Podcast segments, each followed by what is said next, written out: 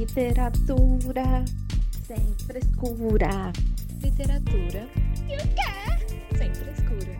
Resenhas, opiniões, tretas literárias. Você está ouvindo Literatura sem frescura.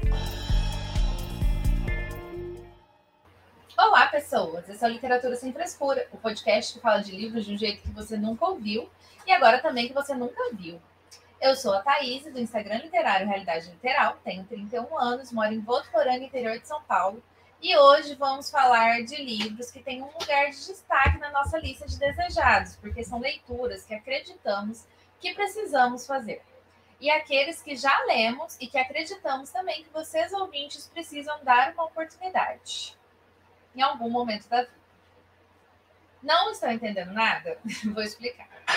Nosso episódio de hoje é sobre livros para ler antes de morrer, inspirados por aquele livro lá que ficou muito famoso uns anos atrás no universo literário da internet, o Mil e Um Livros para Ler Antes de Morrer.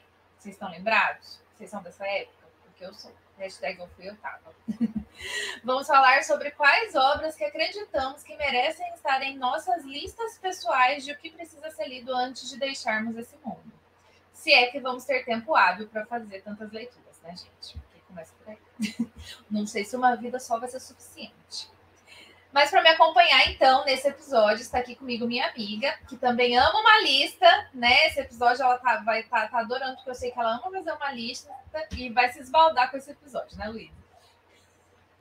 Vou mesmo, meu Deus, eu já quero imprimir essa lista que tu conseguiu arranjar aí do, dos mil livros para ler antes de morrer. Quero imprimir ela, quero Estou pensando em fazer a minha lista de mil livros para ler antes de, de morrer. Socorro! Porque eu comecei, comecei a escrever e, está praticamente isso. Ai, gente, adorei, adorei o tema do episódio. Bom, eu sou a Luísa, do Instagram Mara Literária, falo de Florianópolis, Santa Catarina. Peço desculpas aí se meu áudio estiver ruim, problemas tecnológicos que acontecem sempre comigo. Mas estou animada pro bate-papo. Espero que vocês gostem das indicações. Já estou louca aí para pegar as indicações da Thaís e de vocês que, que comentarem, ou que comentarem lá no nosso Instagram também. Muito bem. Então, antes da gente começar, só deixar aqui o lembrete para você acompanhar o perfil desse podcast no Instagram, no arroba lit, L-I-T, sem frescura. Tudo junto. Arroba lit, sem frescura. E também nosso canal no YouTube. É só pesquisar por literatura sem frescura, se inscrever no canal ativar as notificações para acompanhar as nossas lives toda terça-feira, às oito e meia da noite, salvo algumas exceções, mas a gente avisa antes sempre no nosso perfil lá no Instagram. E agora vamos para o episódio? Bora! É, para dar o um pontapé inicial, então, nesse nosso bate-papo de hoje, vamos começar com questionamento. Vamos começar pensativos. O que um livro tem que ter, Luiz e Thaís? Eu perguntando para mim mesma, eu falando comigo mesma as vozes da minha cabeça o que um livro tem que ter para estar na lista dos livros para ler antes de morrer? Ó, já comecei com pergunta difícil. Vai lá, Luiz, boa sorte. Olha, pergunta difícil, né? pergunta difícil, mas é. eu acho que tem que ter uma, uma história que, que envolva, assim, e tenha temas que são, são caros que são caros para toda para nós como seres humanos. Então, temas que são fortes assim, que nos pegam, porque eu acho que são livros que acabam ah, ficando na nossa memória e também que acabam vezes mudando nosso ponto de vista sobre a vida ou nos fazendo repensar sobre algumas questões, ou sei lá, livros que falam sobre tabus às vezes da nossa sociedade, por exemplo, livros que falam sobre a morte, eles que falam né, sobre essas coisas que não são muito faladas, né? Ou da vida, essas questões que às vezes a gente na correria do dia a dia não, Sim. não para para pensar, porque está muito ocupado, como direita aí, pagando boletos, tentando emagrecer.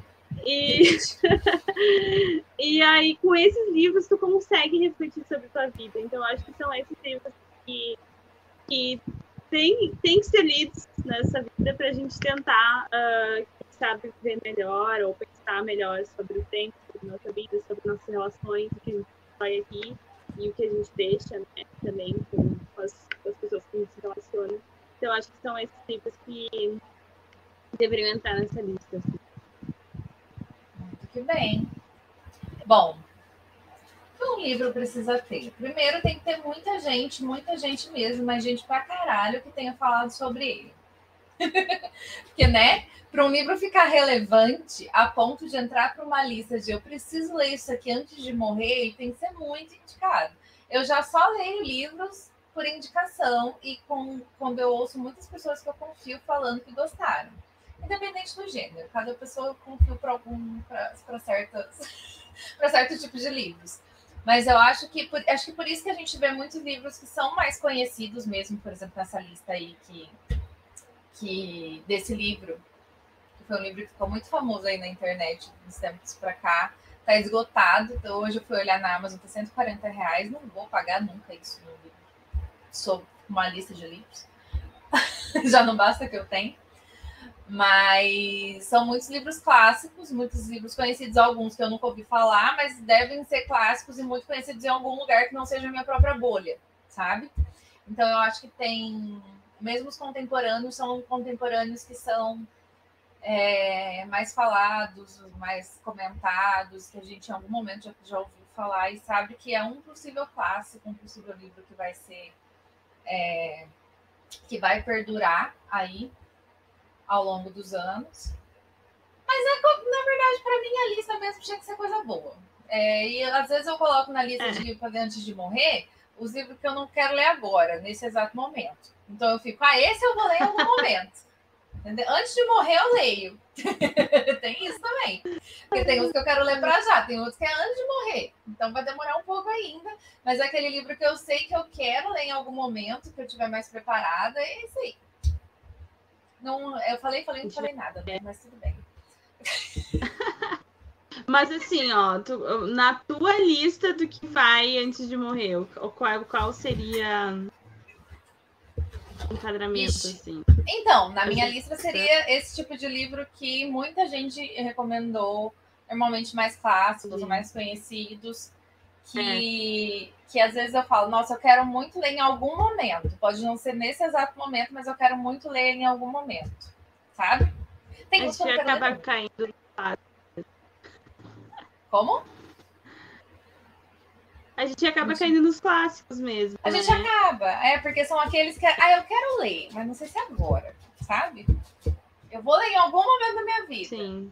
Mas não nesse exato momento. Entendeu? Eu acho que é basicamente esse tipo de livro, assim. Não sei. Essa lista faz sentido para mim, os que eu conheço, pelo menos, desses mil e um livros. Gente, a gente ficou. Quem quiser depois, chama a gente, a gente, a gente manda a lista, mas tem lá no Google. Só você dar um Google, tá lá, ó.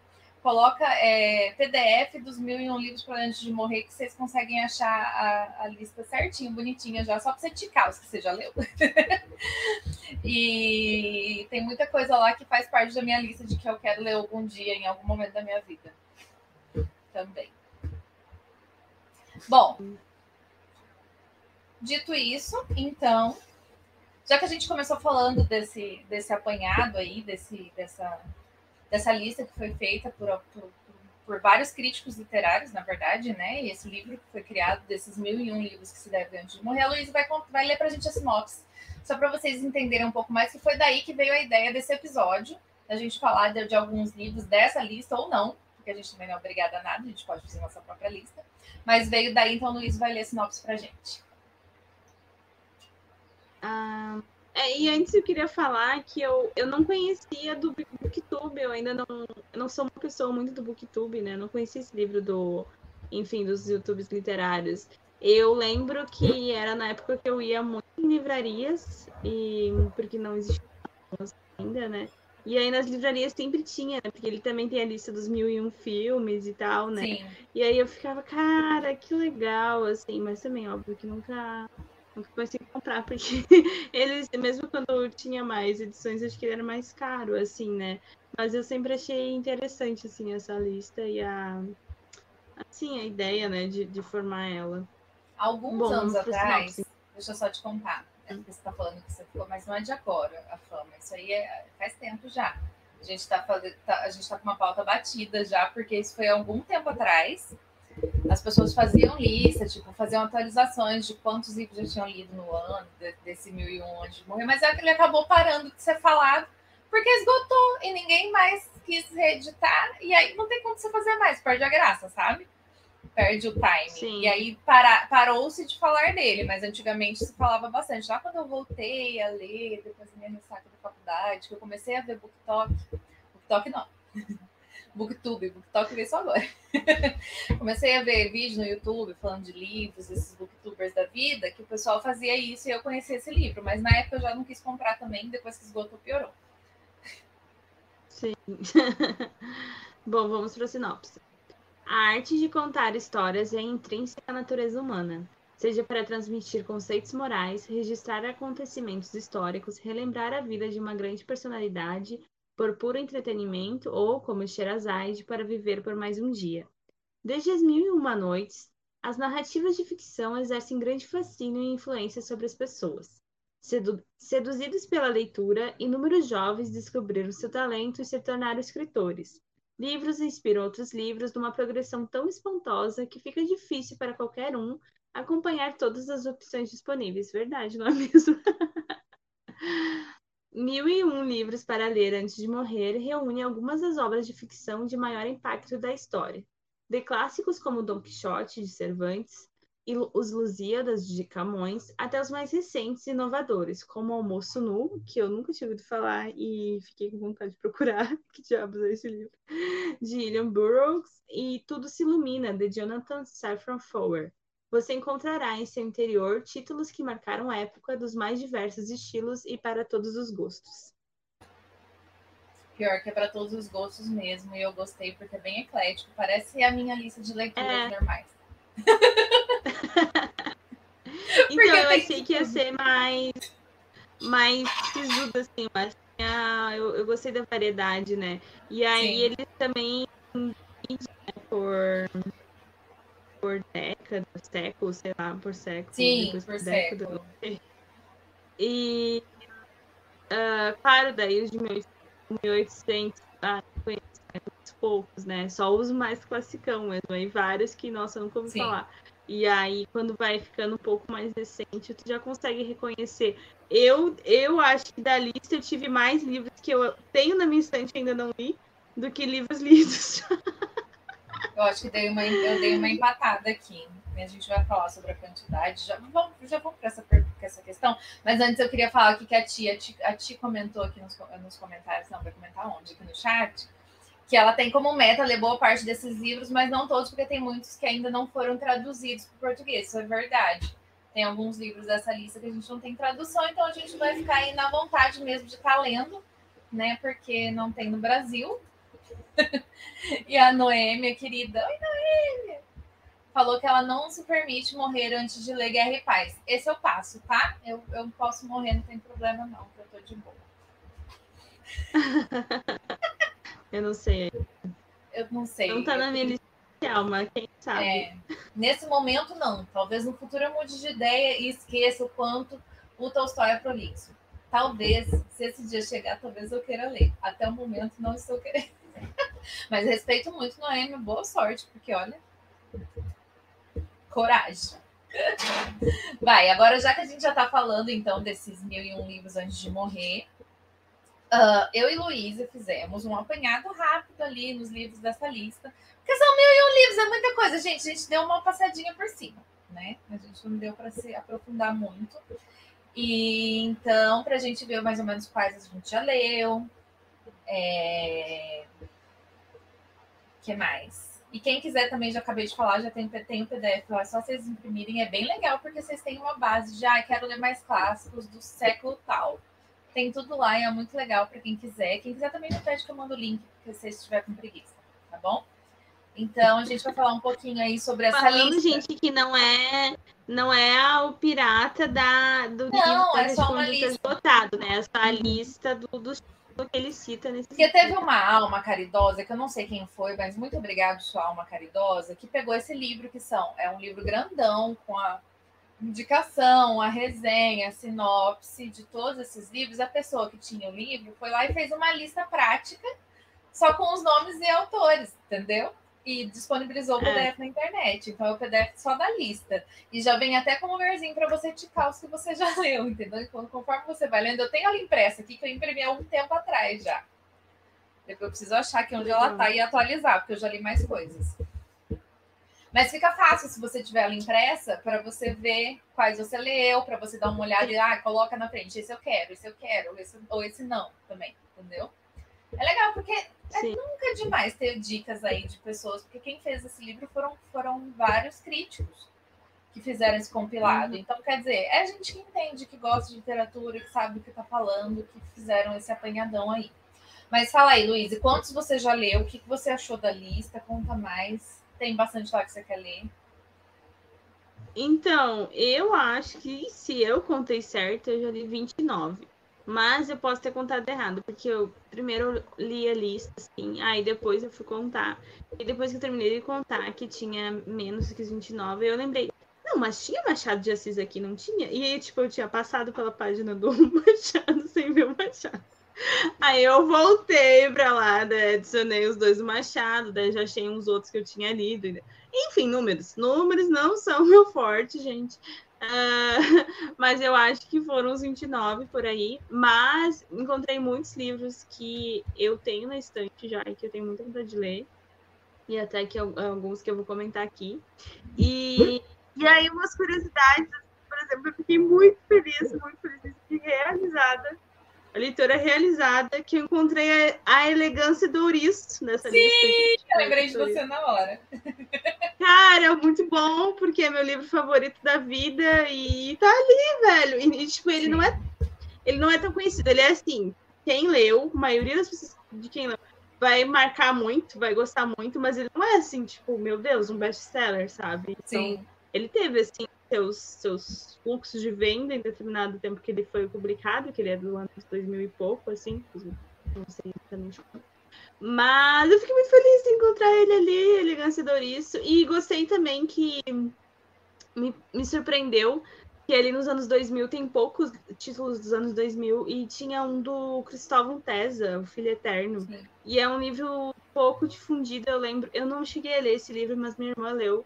Porque quando eu estava para fazer o vestibular, no ano anterior tinha sido um livro obrigatório da faculdade estadual daqui, porque o autor, se não me engano, é catarinense. E aí ela leu, porque estava também na função, assim. E aí eu tava para ler e acabei não lendo, mas é um livro que parece ser bem, bem forte, assim, a história. Sim. E aí eu, porra, um autor catarinense aí e tal.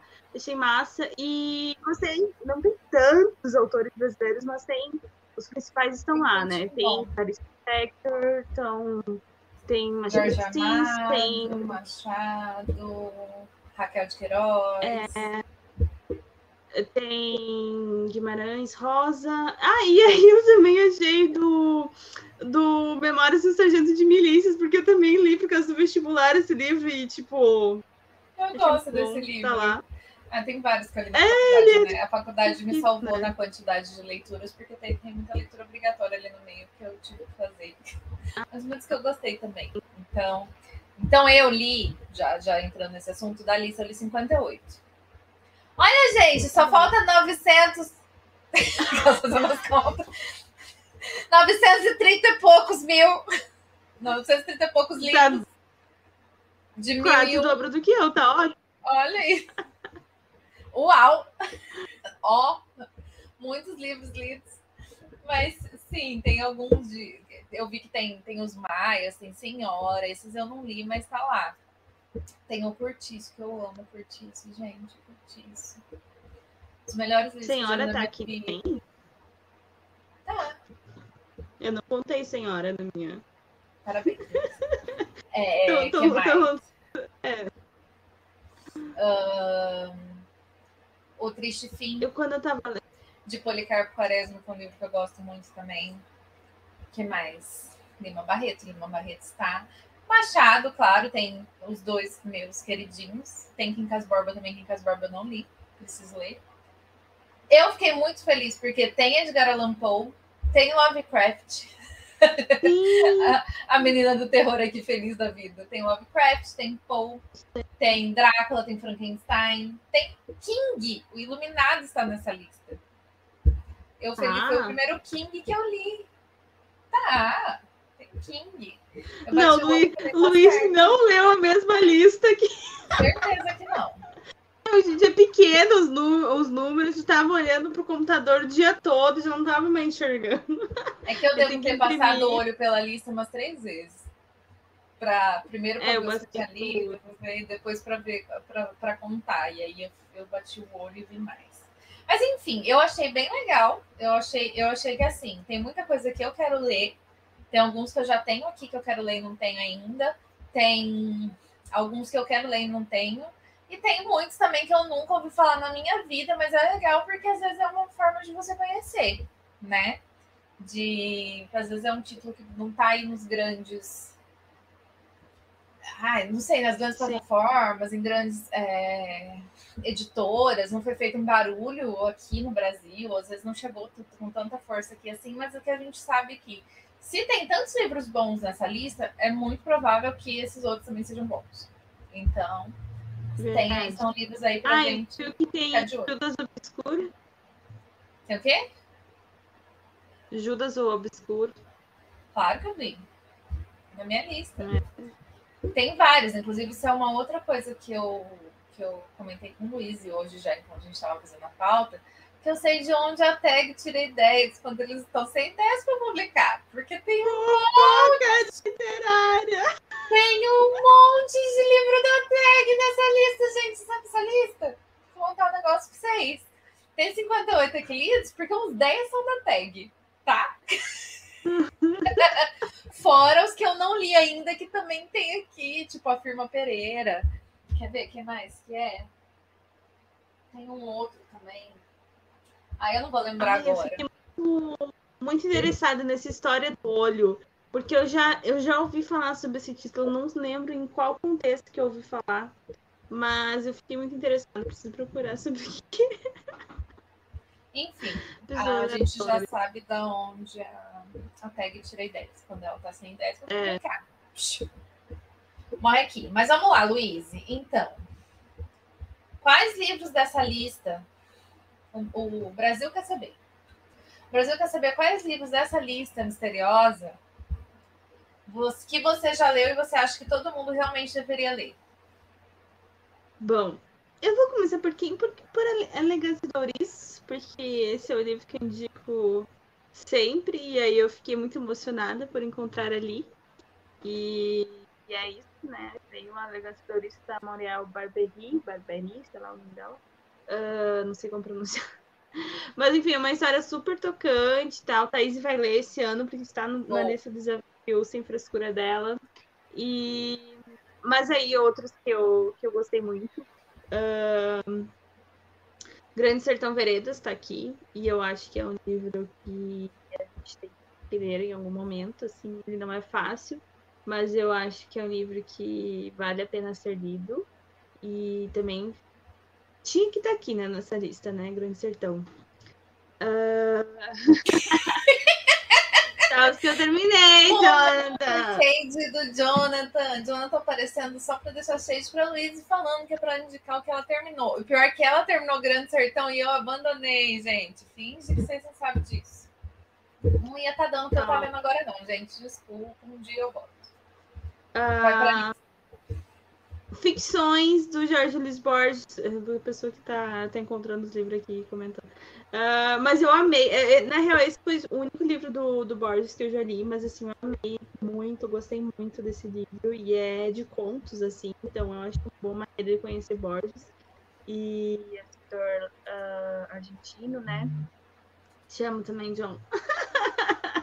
Não, mas eu só indico os que eu já li. Ai, gente, gente, tem bolanho nessa lista. Mas eu não posso indicar É. porque não tem 2666. Tem Mas- dois e meio. Tem 2666 e tem os Detetives Selvagens que eu ganhei de presente. Tô louca pra ler esse ano. Tô escura pra esse ano. Nossa, eu não entendi nada do que você falou. Fala devagar. Cortou Que tudo. tem, tem Detetives Selvagens também nessa lista. Do, eu ainda não li, mas pretendo ler. Se tudo der certo esse ano, pelo Bolanho.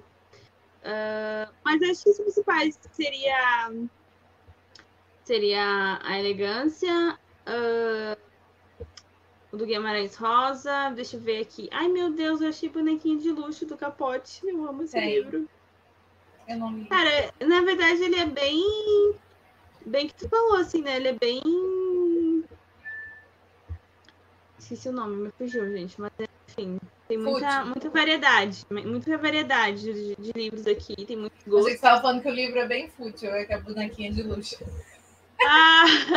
Não, Ele é eu, eu, Com Luiz, essa lista é muito Eclético. eclética. Tem o verdade. que eu quero ler do Capote, que é Sangue Frio, que eu não li ainda. Tem aí também. É, Você olha, já leu? já li, muito bom.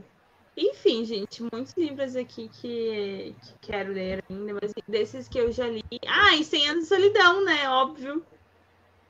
Claro. 100 anos de solidão. Meu favorito. Tem que ter um Gabo pra gente ficar feliz. Tem vários do Gabo, na verdade, nessa lista aí.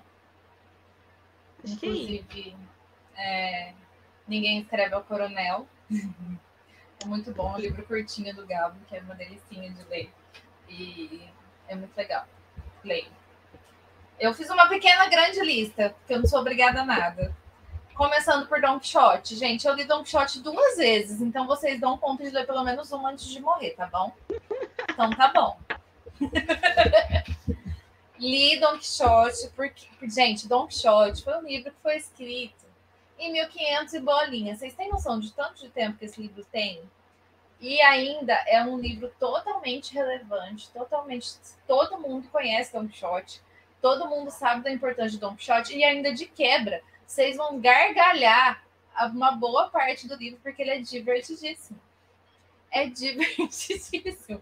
Tem umas enrolação? Tem umas enrolação, porque, né? São dois calhamaços gigantescos, assim. A primeira história que o Cervantes escreveu e ficou muito famosa, que não tinha uma finalização. Aí veio um cara lá e tentou copiar e fingir que era ele que tinha escrito e fazer uma continuação. Aí Cervantes ficou puto, foi lá e escreveu a continuação. E aí dando um encerramento para essa história para não correr o risco de ninguém mais ir lá e copiar e fingir que era ele de novo. E um livro é melhor que o outro, segundo você também dá muita gente. O Sancho Panza é a melhor criatura, gente. Eu dou tanta risada com ele, meu Deus do céu. Então eu acho que assim, Don Quixote é necessário para todo mundo ler em algum momento da vida, porque é um marco na literatura. Enfim, o Don Quixote. Frankenstein. Por quê? Porque Frankenstein é maravilhoso. Gente, eu preciso reler Frankenstein já, porque eu li Frankenstein já tem um tempo. Mas é muito mais que uma história de monstro. É uma história muito filosófica, muito reflexiva. Acho que todo mundo tinha que ler. Super. Edgar Allan Poe. Cadê? Cadê os meus amigos fãs de, de terror, de gótico, de, um negócio mais sombrio? Bom, Vocês estão aqui comigo? Tem du- duas histórias do Poe nessa lista. A Queda da Casa de Usher, que é Uhum. maravilhosa. Maravilhoso. E o Poço e o Pêndulo. Gente, quem foi Jogos Mortais? Perto de O Poço e o Pêndulo. Quem foi? Vocês querem entender o que eu tô falando? Então lê. Eu, se eu não me engano, esses dois contos, que são dois contos do Poe, eles estão naquele livro Histórias Extraordinárias. Porque eu li os dois por lá, eu tenho quase certeza absoluta disso. Que é um compilado de, dos melhores contos do Poe, gente, que é maravilhoso, tá? Tem uma edição lindíssima da Companhia das Letras com a capa roxa. É aquela mesmo. Tem as edições maravilhosas da Dark Side também, que também tem os contos do Poe. Leiam Poe, por favor. sim. Poe não, nem dá tanto medo assim. É mais pela atmosfera gótica que ele traz, que é muito maravilhosa. Não sou gato preto, gato preto dá medo. gato lazarento. Ai, Ai, é ai. o meu favorito, muito triste. É, mas é bom, né? É muito bom gato preto. É muito bom. O que mais? O Conde de Monte Cristo. Né, gente? Ai, eu Né? um aqui. Cansa. Pode falar. Não, eu tinha achado um que eu, que eu perdi, mas que eu achei muito bom. Ela, ela achou, Ah, ela tá. perdeu. Tem. Eu perdi, Ah. mas tem Milton Ratum também. Tem dois irmãos aqui na lista. Tem dois irmãos. Legal. também. Sim. Na real, a Tem literatura dois brasileira até tá bem representada. assim. Tá. Tá sim, eu acho. Portuguesa também. Eu, eu, eu acho que é um, é um apanhado bom, assim. Essa lista tá legal. Quem mais? Falei o Conde de Monte Cristo, vocês já estão cansados de me ouvir falar de O Conde de Monte Cristo aqui, gente. Eu não vou ficar me estendendo. São um dos melhores livros que eu já li. E é uma fofoca, é vingança, para deixar qualquer novela das nove no chinelo. Tá bom? Conde de Monte Cristo. Jane Eyre. Eu amo Jane Eyre. Esses dias eu deixei uma caixinha de perguntas no meu. No meu, no meu Instagram perguntando do romance favorito das pessoas. Teve uma criatura que me comentou Jane Eyre. O romance, senhora! Vamos conversar aqui. O que, que, é romance para você? Porque, olha, é, no caso, o negócio ali é mais embaixo, entendeu? Tem muita treta acontecendo ali antes disso. Socorro, socorro. Ai, e tem o Morro dos Santos Vivantes também, né, na lista. Era o meu próximo. Ah, a pessoa que não abre o roteiro, ela não abre o roteiro, gente. Não, não eu, tô, eu tô na lista. Eu tô na lista achando os livros surpreendendo Sim, os livros que não Depois de Jenner, o Morro dos Anos Vivantes, que eu também já li duas vezes, vocês podem ler pelo menos uma antes de morrer. A Evelyn lê todo ano. Oxe. O que, que custa você ler uma vez? Uma vezinha para ficar com ódio de todos os personagens? Custa. Você não tá com vontade de sentir ódio de alguém? Vê. O dos anos infantes. Simples.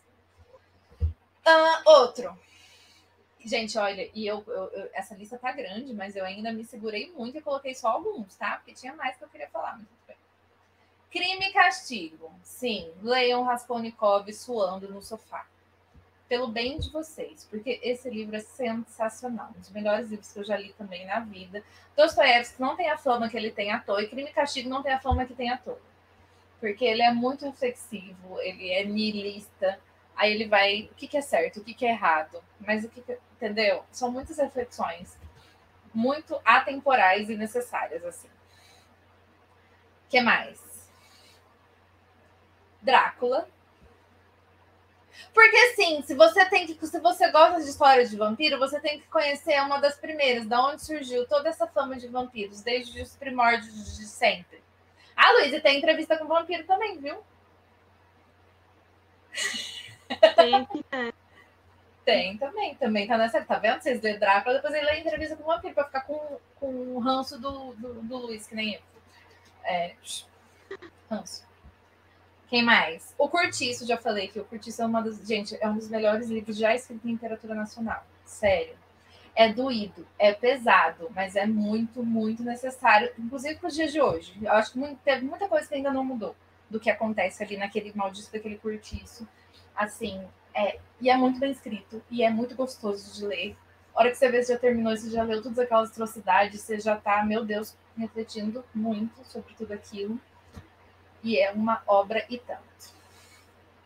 Capitães da Areia, por favor. Faça esse favor vocês. Porque é outro livro que é totalmente atemporal, gente. Você vai ler sobre os meninos lá quando o Jorge Amado escreveu, sei lá, 50, 60 anos atrás, que viviam na rua, à margem, e você vai se lembrar de histórias que você vê hoje em dia acontecendo fácil, assim. Sem contar que o Jorge Amado escreve lindamente.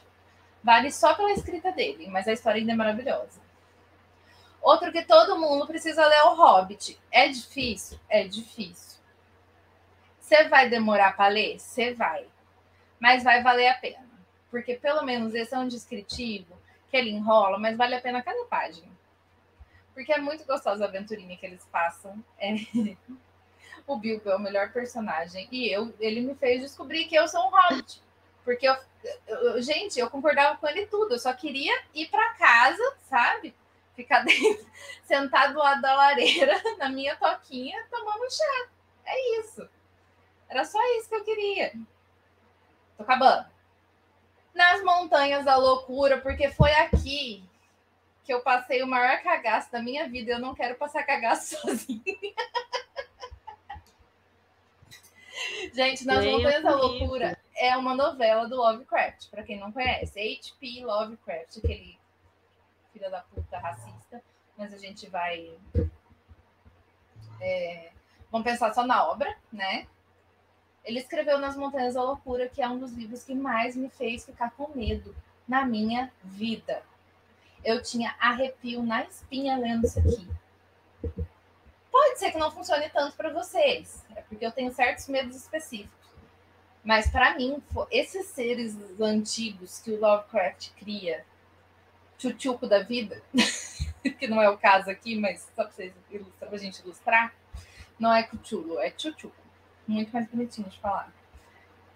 E, e, sem contar que parece que você está dentro do rolê. Ele descreve tão bem assim as, as paisagens e tudo mais, que parece que você está lá.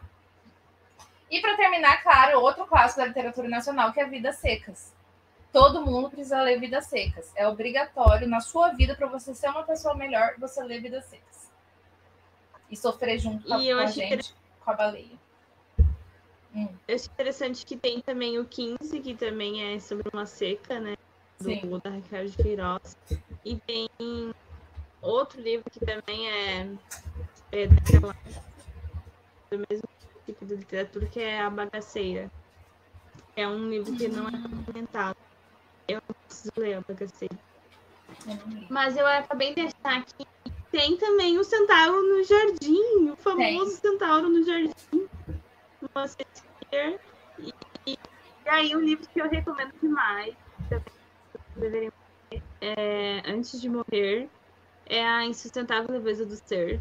Porque eu acho que é um desses livros que tu, tu lê e aí tu pensa na vida. Amiga, tá cortando muito. Não entendi nada que você falou de novo. Uh, eu acho que é um livro muito reflexivo. Uh, é bem interessante.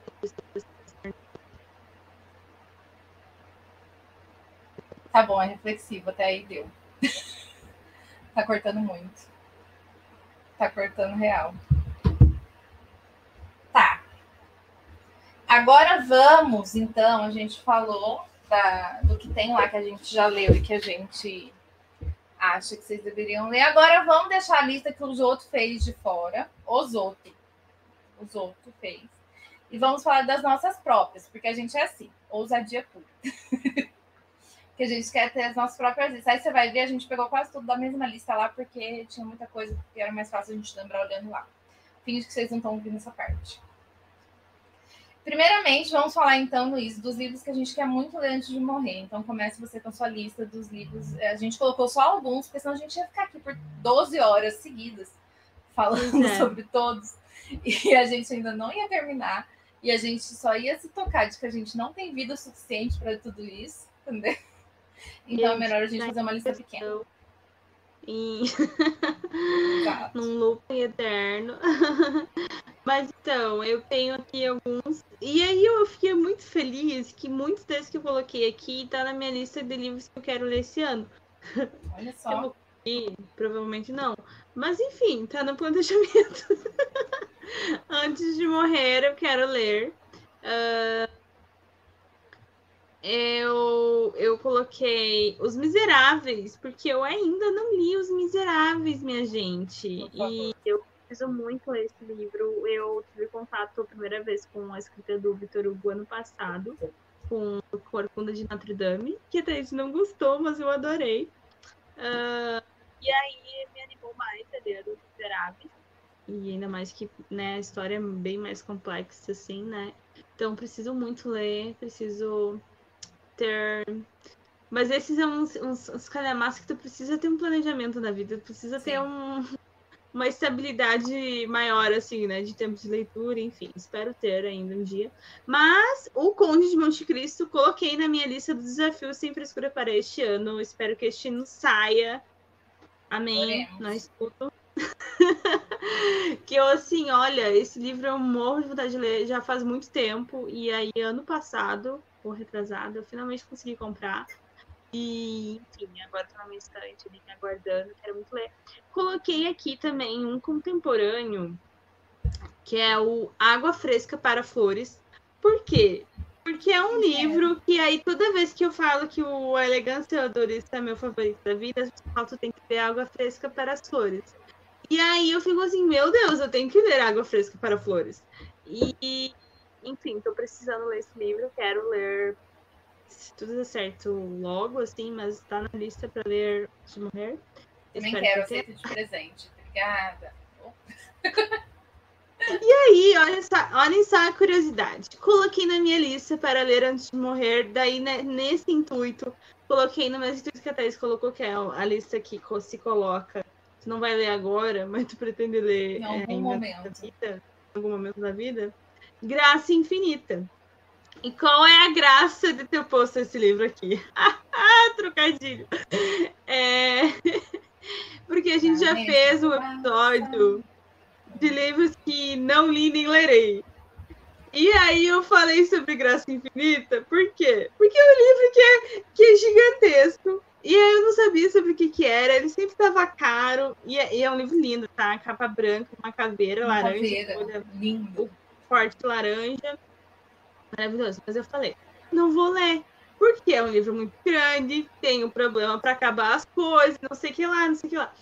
Fomos ler durante esse episódio, lemos a sinopse de Graça Infinita, e eu fiz o quê? Eu coloquei na minha wishlist. E aí aconteceu o quê? A Amazon fez promoção. E aconteceu o quê? Aconteceu que ele tá na minha estante agora. Porque eu sempre me reservo o direito de trocar de Enfim, a hipocrisia. É, eu, eu sempre me reservo o direito de mudar de opinião, minha gente. Então Claro. é isso. Esse Todos livro devemos, no não, não lerei. Mudamos de opinião durante o episódio. As Bias não, não conheciam o livro, ficaram conhecendo. Evelyn tem uma história infinita com esse livro da Graça Infinita, que ela já tentou ler. Ainda Ela não falou que ela vai ler com a gente. Coitada. A gente tem que terminar de ler o Uma Vida Pequena. Uma vida pequena. É verdade, ó. Uma vida pequena antes de morrer também. Tá aqui já Então, tá essa-. Então, É, pelo menos já tá no começo. Graça Infinita tá aqui. Mas, gente, a sinopse é. É assim, é a sinopse do que é, que é ler o livro. São. É um calhamaço, um calhamaço, mas fica com vontade de ler o livro. E essa história aí do Graça Infinita. Mas, enfim, outros livros. Ensaio sobre a cegueira. Porque eu, Nossa, sim. fi- eu quero finalmente terminar um livro de Saramago na minha vida. E aí eu sinto que com o ensaio sobre a cegueira vai, vai dar quando você for ler, eu vou ler com você, porque eu quero reler. Real. Eu, eu, eu queria meio logo, assim, mas já não, não vai dar meio logo, mas enfim, esse ano. Tá. Esse ano.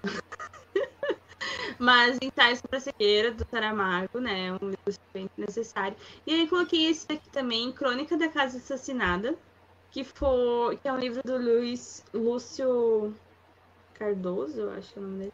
É Lúcio, não é? E, e é- eu sei muito bem sobre isso, não sei. Mas eu sei que deu uma febre sobre esse livro. O pessoal do Leia Nacionais foi criada um grupo para ler esse livro. E aí eu não, não entrei no grupo na época, não tinha livro, porque não tinha tempo para ler. Mas enfim, parece ser sensacional. É dessas histórias, sagas familiares e, enfim, as coisas, né? Vão acontecendo, as famílias vão se reunindo, blá blá blá. Gosto. E Aham. aí eu coloquei aqui. A gente vê que ela sabe super sobre o livro, né, gente? Vocês estão? Não, eu sei que eu entenderam? Então, não Porque sabia, eu não mas entendi eu- qual é porra nenhuma. Nem eu, nem eu. Eu quero ir na surpresa. Eu quero ir na surpresa. Ah, entendi. Legal. Ótimo. bem divertido. e aí, quero ler O Tempo e o Vento, que também é uma saga. Nossa, já... meu Deus, 35 livros. É, esse... mas esse eu sei um pouco mais sobre que é história, que eu já li os spin-off do Ana Terra e um certo Capitão Rodrigo, né? E Érico Veríssimo ainda, ele nasceu na mesma cidade que eu nasci, Cruz Alta, e eu adoro a escrita do Érico Veríssimo. Ele não li tá livros lá, sim. mas poderia estar, eu gosto muito. Bairrista só, né?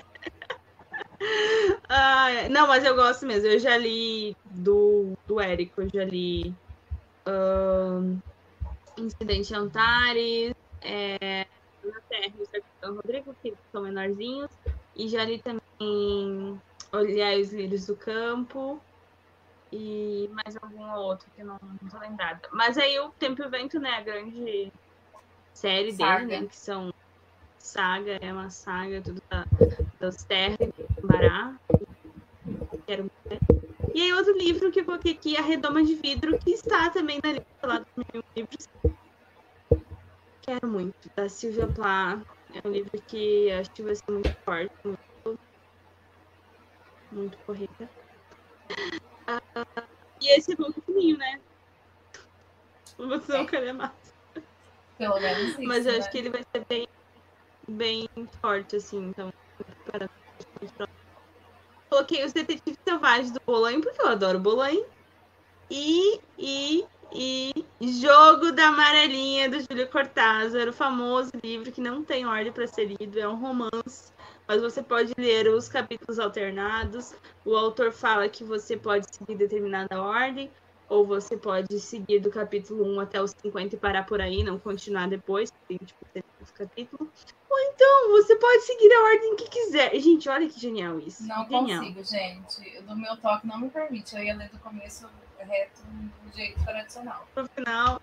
Não, então eu, eu já comecei a ler ele, eu já tinha pego da biblioteca e era um livro tão pequeno. Mas eu li alguns capítulos, aí eu tava lendo na hora que ele indicou. E aí, assim, tipo, ah, só sério, ele termina. Ah, agora você vai pro capítulo. Aí tu vai procurar o capítulo tal, e daí. Entendeu? E, e é isso, minha lista muito pequena. Muito, tô muito controlada. Tá Controladíssima. mesmo? Controladérrima. Bom, eu tenho muita coisa que eu quero ler, então eu fui seguindo mais ou menos o que eu vi lá na lista também, dos para ler antes de morrer, que eu já tenho aqui, e que eu sei que eu quero muito ler, os que eu não tenho também, aí eu acrescentei mais algumas coisas, enfim, vamos começar. Eu quero ler toda de Austen. Já começa por aí. Porque eu só li, eu falo que eu gosto muito da escrita de Jane Austen, blá blá blá, só li dois livros da mulher. Não tem nem vergonha na minha cara, né? Eu só li Orgulho e Preconceito e Persuasão. Amo os dois. Muito. Então, quero ler Razão e Sensibilidade, quero ler Emma, quero ler é... Mansfield Park, quero ler. Não, Mansfield Park não é não, gente. Não, tá certo. A Abadia de Northanger, eu confundo com com as brontetas, né? A louca. Quero ler todo mundo. Não, tem Mansfield Park também. Não, tô- não confundi, gente. Eu tô louca, mas nem tanto. Tem Tem Mansfield Park, tem Abadia de Northanger, tem todo mundo. Quero ler todo mundo, quero ler todos os livros da Jane Austen, porque eu amo essa mulher que foi muito, muito, muito, muito à frente do tempo dela. Então é uma meta de vida ler todos os livros da Jane Austen. Comece por aí. Outro que eu quero muito ler, Madame Bovary, do Flaubert, Gustave Flaubert. Flaubert, é aquelas, eu não sei ler, é francês. Gente, e é Flaubert. assim. Eu tô enrolando esse livro, eu tenho ele aqui, porque eu tô com um pouquinho de ranço dos franceses. O que aconteceu. É porque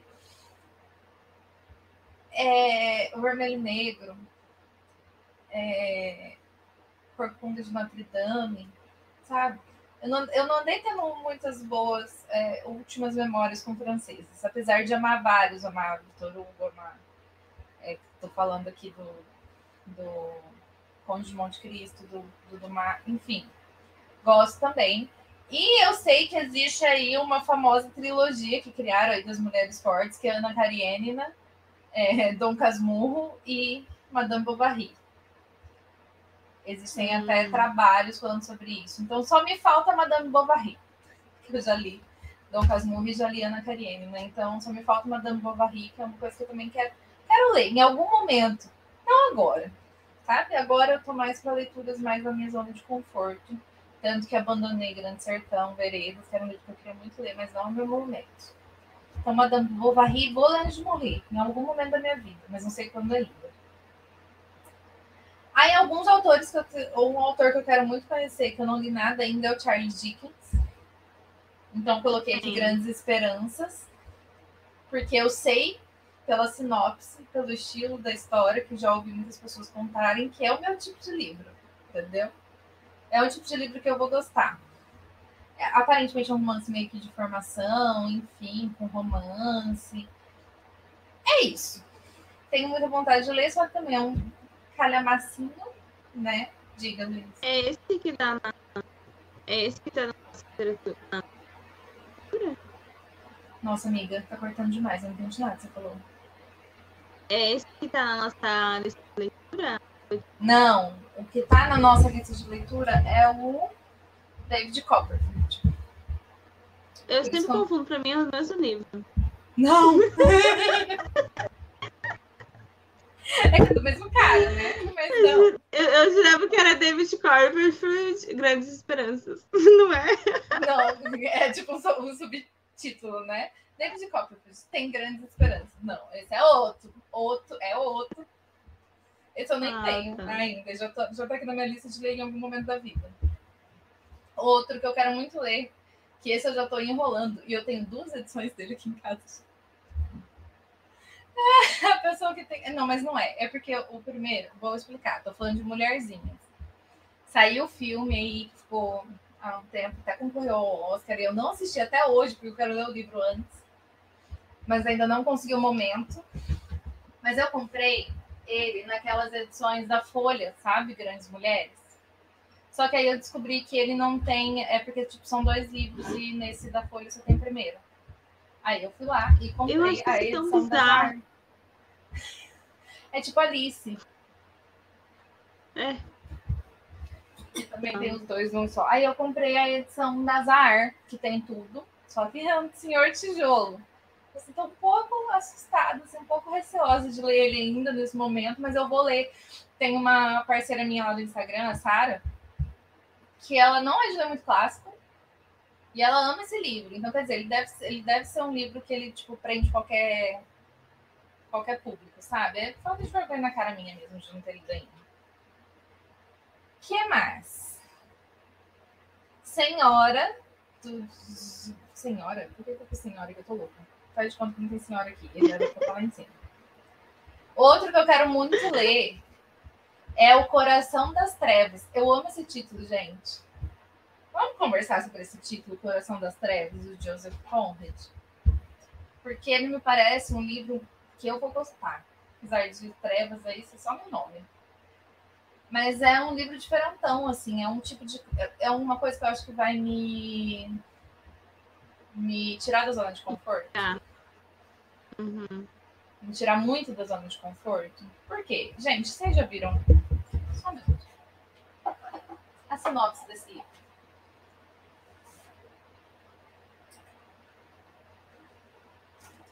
Não tem sinopse desse caralho. Aquelas que pegam o Eu livro. tenho, eu tem acho que eu tenho, vou procurar, peraí. Ô, Jesus. Não, eu tenho o livro, mas não tenho a sinopse. Só um minuto. Você tem o da Dark Side? É o mesmo, Luiz. Ela foi pegar o mesmo livro. Oh, meu Deus. É o mesmo, amiga. Ah, não, da Dark Side, tá certo. É o da Bem. Dark Side que tá sinopse. Mas enfim, eu, eu achei muito louca a, a edição, porque. eu- tu sabe que eu comprei sem saber sobre o que, que era? Eu vou ler. Exatamente. Tu achou? Então lê. Vou descobrir. Peraí. Eu também comprei sem saber o que era e fui ver depois. Quem nunca, né? Porque ele é um clássico que, que é muito falado, assim. E ele inspirou o Apocalipse Now, que é muito importante. Isso é. Deixa- gente, calma que tá abrindo. tá- Calma que tá abrindo aqui. Ai, tá acontecendo? Minha internet tá ruim assim? Deixa eu ir pelo celular que é mais fácil. Agora foi. Então, gente, vamos seguir falando aqui. Tudo isso pra gente ter a sinopse. Eu amo que a gente zera o Enem sempre. É maravilhoso. Eu vai ler só. Só vou ver a sinopse. Peraí. Tá muito lerdo aqui Meu Deus. computador. Não sei o que tá acontecendo. Que, Luísa? Eu achei uma sinopse que tinha me dado livro, porque ela tem 100 mil linhas. Não, a pior é a sinopse aqui da. Eu não tô acreditando. Três horas para abrir, gente, uma sinopse de três linhas, mas vamos lá. É... Nossa, mas aí tem um monte de coisa aqui embaixo. Basicamente é: não quero aborrecer muito vocês com o que aconteceu comigo, diz o marinheiro Marlow aos colegas de navegação enquanto anoitece no Tamisa. Ele começa então a relatar sua experiência no período em que esteve à frente de um barco a vapor em um rio na África. Então é basicamente esse cara contando o que aconteceu. Porém, altas tretas acontecem. Entendeu? altas. Eu achei ótimo. Aqui, Tu achou uma sinopse de três linhas, a sinopse que eu abri da Amazon tem tipo 40 linhas, eu acho. Tem, tem uma, mas aqui, aqui embaixo tem várias outras questões aqui falando, mas só sobre a questão de, da, da parte do horror. É, seguindo a maldição de outras grandes obras literárias, O Coração das Trevas não alcançou sucesso imediato e nem trouxe fortuna ao autor. Foi somente na década de 50 que o livro deixou de ser uma incógnita para se tornar voz contra os horrores de uma segunda grande guerra que transformou o mundo e se tornou latente o instinto mais básico dos homens, sobreviver. Oh, tá bom? Vocês entenderam agora o que eu quero ler? Era tudo isso, era só para te contar para vocês porque que eu queria tanto ler Coração no Coração das Trevas. É um cara que vai navegar pelo Thames aí na África e altas tretas acontecem. Basicamente. Ó, oh, eu vou ler o, também o comecinho dessa sinopse. Tá pegando tá. meu som?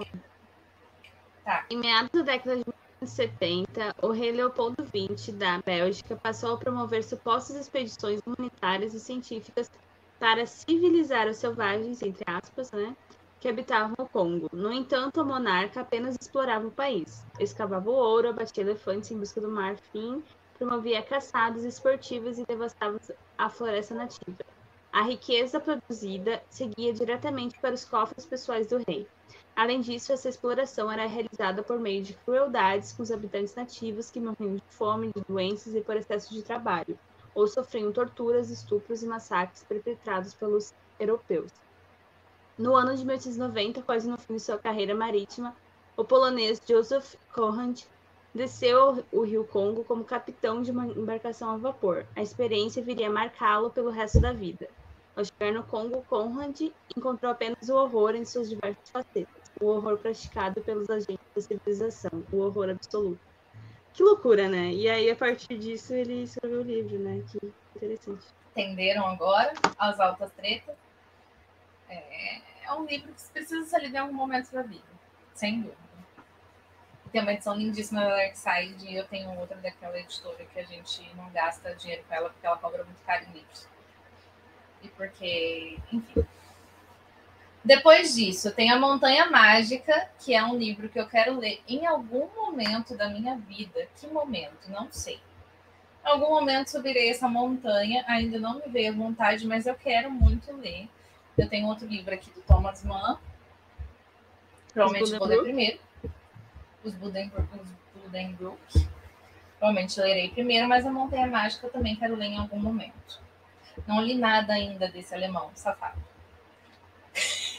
Do nada, alemão safado. Eu já falei, eu, eu lembro que a gente falou, eu falei dele aqui esses dias. Mas um que Sim. eu quero muito ler, pensando em Hemingway, gente, eu preciso ler Por Quem os Sinos Dobram. Alguém bate na minha cara e me coloca para ler esse livro?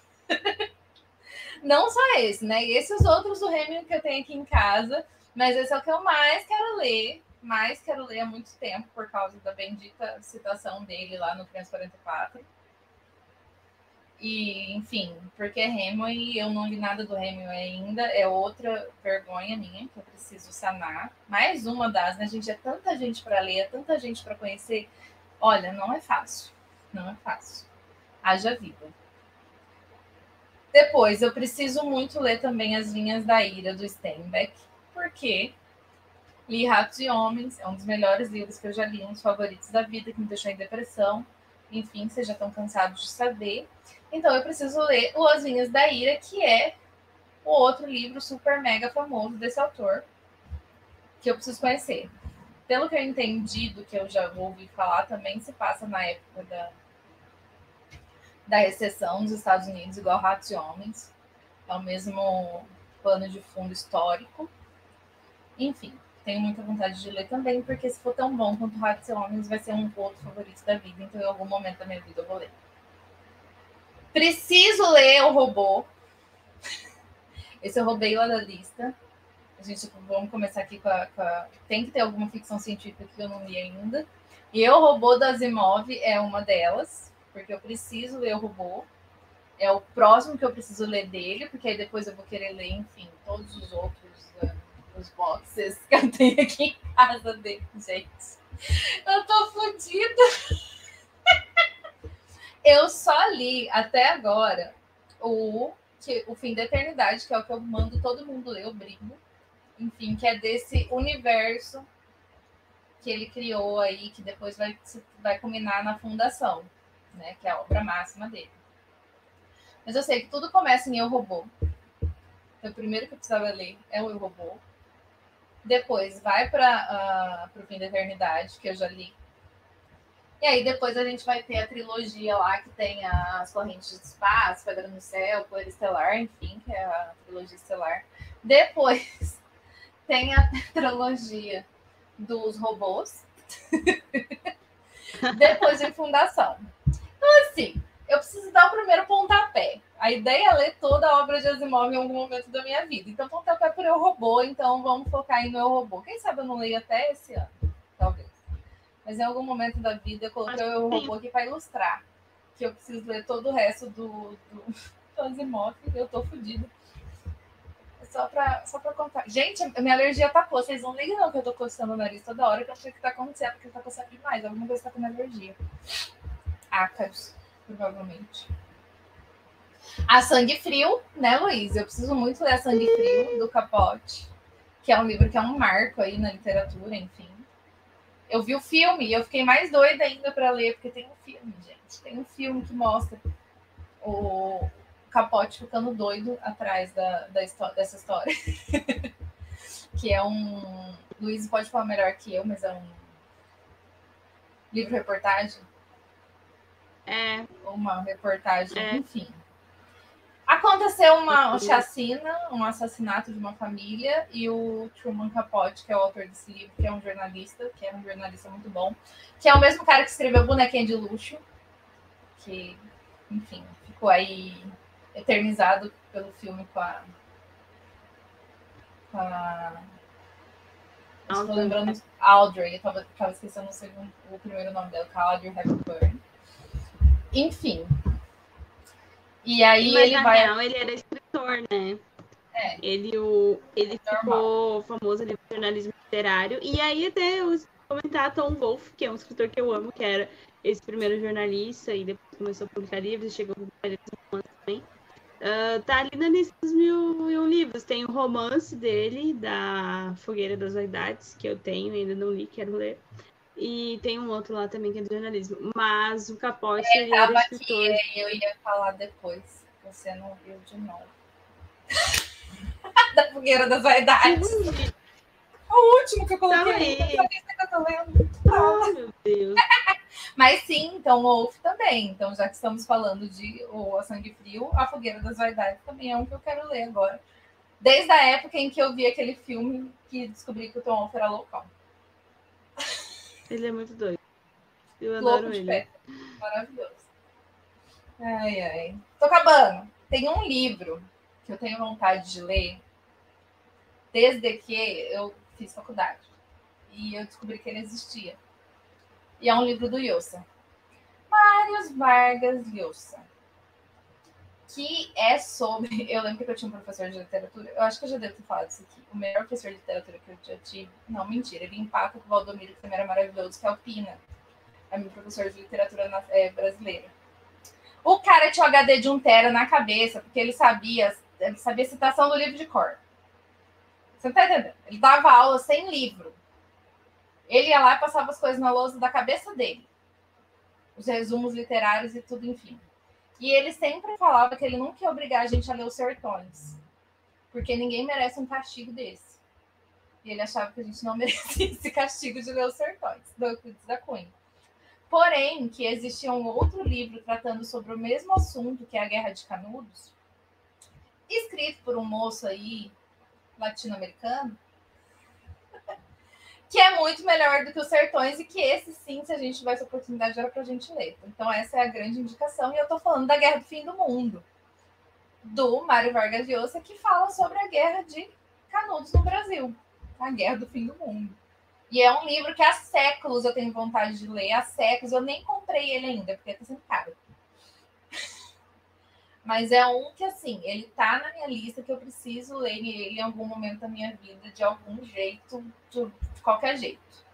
Por toda essa história e por culpa do Pina, meu professor. Nunca vou ler Os Sertões e quero muito ler o A Guerra do Fim do Mundo. E eu vou. Eu, gente, eu prometo que eu acabei, é o último. É só porque eu achei muito maravilhoso esse livro, tá lá naquela lista dos mil e antes de morrer, que é O Psicopata Americano. eu amei que esse livro tá lá. Essa lista, essa lista, essa lista é ótima. Essa lista é muito eclética e eu quero ler mesmo. Eu já tenho ele aqui em casa, naquela edição linda, maravilhosa da Dark Side. E ele vai entrar aí em algum momento também. É isso. Não, eu, eu lembrei, eu lembrei que não incluí nenhum russo que eu preciso muito ler. Eu quero muito ler Crime Castigo, porque eu ainda e Castigo do Dostoiévski. Nem os Irmãos Karamazov, que eu quero muito Isso ler. Eu tenho um sonho da, infância livro. E, e A Morte de Velite do Tolstói, eu também quero muito ler. É. Isso eu acho que talvez seja o único Tolstói que eu ainda vou ler. Aquelas traumatizadas. Gente, Ana Karenina me traumatizou num nível tão absurdo. É que assim, a escrita do Tolstói é linda, é linda, é maravilhosa. Eu fiquei com vontade de escrever o livro, meu livro inteiro está escrito. Porque era cada situação linda, cada momento lindo. Só que era muita enrolação, meu Deus do céu, para quem tinha tanta linguiça, não tem necessidade, né, gente? Tem. Mas tudo bem. Quem sabe um dia meu ranço passa. Tem isso também. Bom, Agora vamos às indicações, Luiz. A gente já falou quais a gente quer muito ler antes de morrer, né? Eu falei que a licença é infinita. Mas agora vamos aí. Vou tentar, eu prometo que eu vou tentar ser breve nesse, tá? A maioria eu já falei um milhão de vezes, então é isso. Mas agora, então, se como um episódio de literatura sem frescura não é completo, se a gente não fizer indicações, agora a gente vai indicar alguns livros que a gente já leu e que a gente acha que vocês devem ler em algum momento da vida de vocês antes de morrer. Luiz, comece. Olha, eu tentei diversificar um pouco minha lista, inspirada nos livros para ler antes de morrer, que é bem diversificada também. Então trouxe aqui como primeira opção o colecionador do John Follis. Eu pensei em pôr esse, eu tirei depois. ah, eu fui ver que tu colocou ali uns que eu queria colocar, daí eu, ah, eu vou indicar esse. Porque esse livro, eu acho que ele tem muitas leituras. Eu quero ler de novo ele, que gostaria de me aprofundar mais nele. Mas ele tem ali da leitura do, do, do psicopata, da sequência da moça lá. Mas ele também tem a leitura do, da questão do, do bárbaro, do civilizado e essas coisas assim. Então eu acho que tu, é o livro que tu consegue se aprofundar mais. Muito. Tentar, né, outras, outras relações. Além da história, que a história é maravilhosa, assim. Tipo, é um livro tremendo, assim, um livro tremendo, assim, de interessante e, e surpreende muito e não consegue parar de ler. E aí também tem essas outras reflexões que eu acho que eu acho interessante. O na edição da Dark Side tem um prefácio que é muito bom, e aí ele traz um pouco dessa, dessa, dessa relação, assim, dessas outras reflexões que dá para fazer com o.